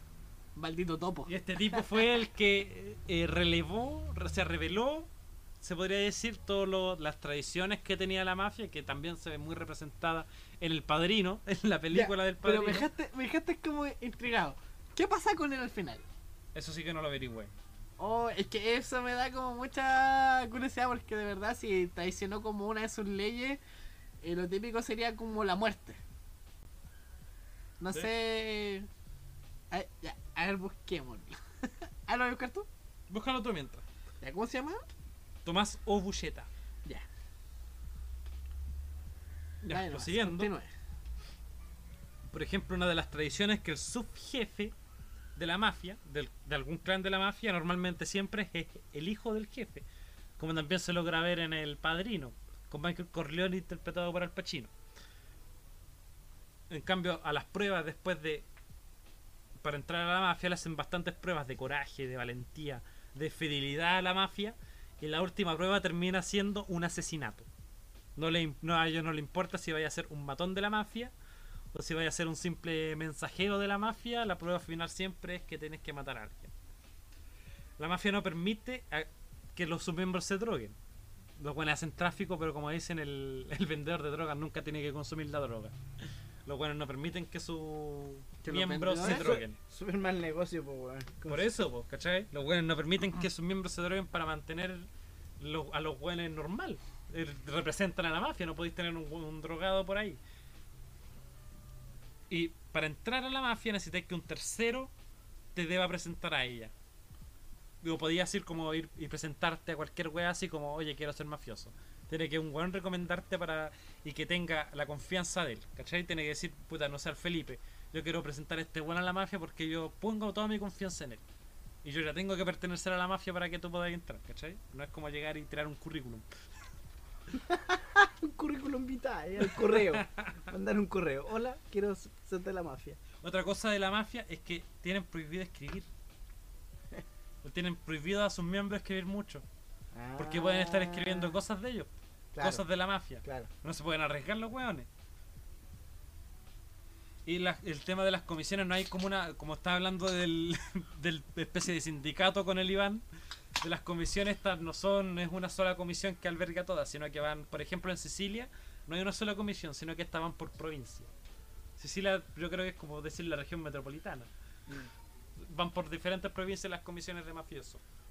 Y los asesinatos de harto perfil. Literalmente un estado, po. Sí, pues weón, Una organización, pero realmente una re- real organización. Imagínate que las weones Y eso es lo que sabemos. Porque eso es lo que el, este traidor de la mafia contó. Claro. Gracias a él es que se saben esas cosas, si no, no se sabrían. Y aparte los, gran, los asesinatos de alto perfil están prohibidos por la comisión. ¿Por qué? Porque llaman la atención de la de la policía, pues, cuando de las autoridades. Y, por ejemplo, ¿cuáles son las mafias más conocidas? Mafias que tú conoces. No, es bueno, es que yo lo, todo lo mío ha sido como desde la desde el ámbito de, de las películas, ¿no? La más famosa es la Cosa Nostra, si no me equivoco. Ah. Pero si no me equivoco, la Cosa Nostra no es la más peligrosa. Había otra que es más peligrosa y no me acuerdo cómo mierda se llama. La podcast sin ruedas. Debemos ser una mafia, weón. Ya tenemos toda la información para formar una mafia. Mira, por no la te facha, creo. por la no por la facha sí. Weón. ¿Qué? Toma Buceta. Falleció de viejo. El culiado se saltó Ah, todo. Todo. Sobrevivió a dos jueces. También lo que tú antes decías que habían matado dos jueces. Bueno, murieron dos jueces. Mandaron a dar dos jueces para que él saliera libre. Se, fue informante no una vez, más de una vez. Y logró morir viejo. Mira el El weón. culiado. Digamos que el más pro de los pros. Oh, hijo de puta. Pero al cual le tuvieron que haber puesto más protección Sí, que la el chucha, por Weón, anda, el eso es lo que de la decía, casa. fue uno de los fundadores del, o sea, no fundadores, sino que fue una de las primeras personas en el programa de protección a testigos, weón. El. Es que aparte, el weón no era, creo que no era un simple mafioso, así que el weón estaba entre los grandes de los weones, Sí, po, no, sí, lo hice. Oh, la weá buena, la Ah, cagó. Y acá está, acá está la mafia más poderosa, pues weón, la trangueta. Rangueta. Esa es la mafia más poderosa hoy en día en Italia. Más poderosa y rica Actualmente. actualmente. Más poderosa y rica de toda Italia. No es la cosa nuestra, pero la cosa nuestra es como la más famosa en términos de nombre. El weón que estáis hablando fue el que subió la cosa nuestra a, a la grandeza, po. Ah, Hasta el que weón cayó, habló, po. habló de la cosa nuestra, pues weón. Sí, po. Ah, eso explica weón. mucho, weón. No sabía esa, Sí, esa po. información. Oye, o sea, hay que seguir desarrollando este tema más a fondo, porque de verdad está muy. Falta muy- la mafia rusa. La, la Bratva. La mafia rusa es la otra más famosa, weón, y de los más cuáticos, creo. Es que prácticamente la Bratva son puros soldados, po. ex soldados. De, de la Unión Soviética. Puta, Es como una, creo que combi- nació con es eso. como una combinación de todo. Quizás sí nació de ahí, pero es como una combinación de todo. Está mucho, eh, la verdad está esta la, la KGB. Que fueron, les pasó algo que ellos se llenan de orgullo cuando hablan de la de que sus soldados no están en, como en la miseria como los estadounidenses. Los estadounidenses, bueno, hoy en día es como muy común ver a soldados viejos en las calles. Que sirvieron en Afganistán o que están prácticamente en las calles. Y ahora por están tirados. Claro, po. Porque se fueron allá y volvieron y no tenían pega ni una wea. Claro, acá pasó lo mismo. Pero con la diferencia que llegó la plata y le dijo, bueno, yo necesito tus servicios como soldado aún. Entonces, pum. y, los y la plata es como un ejército más que nada que una mafia. Pero dejémoslo Para otro podcast. para otro podcast. Ah, estuvo bueno Oye, estuvo buenísimo, estoy feliz de haber vuelto a grabar después de casi un mes. Eh, contento de estar ahí con mis amigos. Yo no voy a decir que vamos a grabar pronto porque no sabemos cuándo mierda. No, no sabemos. a Ojalá eh, podamos ir la próxima semana porque la próxima semana tenemos capítulo especial, capítulo 10. grabar. y tenemos invitado. Ah, no confirmé ni una weá, si no sabemos. No, no, sí, la persona que yo hablé con él me dijo, bueno, tú avísame, yo voy. Yo le dije, mira, nosotros somos súper dispersos para grabar. Así que, lo único que me dijo, puta, ojalá no sea fin de semana. Dije, Nunca grabamos un fin de semana. le, lo Es raro. le dije, le dije, muy raro que no fin de semana, así que no te preocupes. Así que ojalá salga todo bien y si no, bueno, grabamos capítulo normal nomás. po. Eh, algo que, palabras al final, amigos. Buen capítulo, espero que lo puedan escuchar todo, porque está bastante bueno todos los temas que, que grabamos. Y nada, pues, sigan nuestras redes sociales, que es una nomás, que es la Una de buena Instagram, hora, una. que Prontamente podcast- vamos a tener podcast Twitter ruedas, pa- sí, la pueden encontrar así. la. Podcast guion bajo sin guion bajo ruedas. ruedas. Y Y pongan bueno, podcast en si rueda nos igual pueden puede seguir aparecer. aquí, o sea, eh, poner me gusta, sí, en Sí, me gusta. Spotify. Eh, y sí, compartir. sí. sí. Bueno, si les tinca, mucho, seguir. Hay unos capítulos bastante buenos, nada que decir. Y hay otros que son una mierda. Sí. Les recomiendo yo, una yo mierda. recomiendo, una ahí mierda, recomiendo un capítulo, yo recomiendo papanatas rojo, el papanata rojo. Oh, el rojo es muy bueno. No, yo recomiendo el Comienza el viaje. Yo ni me acuerdo qué voy a recomendar. Muy bueno. Déjame meterme al perfil, weón. Ni siquiera me acuerdo los nombres de la wea. El de Halloween todo bueno. Sí, o el de Halloween también es muy bueno. en Oh, sí, yo ese- recomendaría ese. Yo el- recomendaría ese. Yo encuentro que lo más destacable del, del capítulo especial de Halloween, ese dato que sacaste tú del... ¿De cómo se llama? Del... Todo lo inventé. No, no lo inventamos No porque había, había No ¿cómo se llama? Había. eh, Archivos. Archivos, claro. Si estaba la- gobierno. La, Ah, lo de de los- YouTube, pues la weá de. los brujos, Mago de de los Oz. brujos, Lo de no, los no, brujos. la weá Ah, del lo de- Mago de Oz. ah, lo Ah, de yo pensé que estaba hablando de La los weá del brujos. Mago de Oz Por el pegó pico, el mago de Oz. No, es que de verdad el Mago de Oz en los videos hacían que el capítulo fuera muy creíble. Entonces fue una ¿Y weá. ¿Están los videos? Sí, pues. Ahora no, yo, yo lo recomendaría el capítulo de tatuajes. Cuando hablo los, bueno. de los tatuajes. Yo Sí. lo recomendaría ese. Muy bueno. Mis temas pop. Incluso tenemos, tenemos pendiente que habíamos dicho que en el capítulo del tatuaje íbamos a hacer que Felipe se tatuara. Íbamos a ¿Verdad? po? Se tiene que tatuar. Se va a tatuar un pico. Un asomado en el cuello. Se va a tatuar un, un pene en el pene. Ya, basta de, de temas. eh, de temas de este tipo. Oye, ah, dejamos de lado las recomendaciones ahora, weón. Ya, voy a recomendar algo. Una canción de recomendaciones. Ya, eh, yo estoy viendo la serie, la serie ya clásica en el ámbito del anime. Muy de memes, muy webiable, pero bastante buena, que es Jojo. Estoy viendo la quinta temporada de Jojo. Generalmente la serie, cuando uno pone habla de Jojo, te dicen gay. pero la, la temporada número gay, Felipe. qué Número gay. 5, la última que salió, los personajes son mujeres. Entonces, a mí me gustó, me ha dejado muy satisfecho. eh, me gusta mucho porque la estética está muy bien hecha y la historia, la verdad, están bien desarrolladas. Eh, recomiendo la serie Jojo a los que les gusta anime, especialmente el capítulo, eh, perdón, en la temporada que eh, protagoniza una, una personaje que se llama Jolene Cujo. Así que eso, esa es mi recomendación. Don Iván, ¿tiene algo que recomendar? Claramente, amigo, siempre. Recomiendo este podcast. Este lindo Ya, de podcast. nuevo, la misma excusa culiada, weón, para con tu bebeo. No, tengo una recomendación hace mucho tiempo que quería hacer. Que era recomendar un libro. Mi libro, Mi libro. Luna Ah, de Plutón, está siendo un éxito. No, no, quería recomendar La Divina Comedia.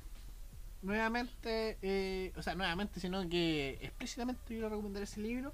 Un libro que, eh, em, ¿cómo decirlo? Eh, explica el infierno. El infierno de Dante, según Dante. Que es muy explícito y muy... abre mucho las mentes y el corazoncito. Esa es mi recomendación. Don David, ¿alguna recomendación? Yo, hablando, aprovechando que hablé de Mussolini, para los que quieran informarse y ver más videos sobre la Segunda Guerra Mundial, les recomiendo el documental de la Segunda Guerra Mundial a todo color. Ah, bueno.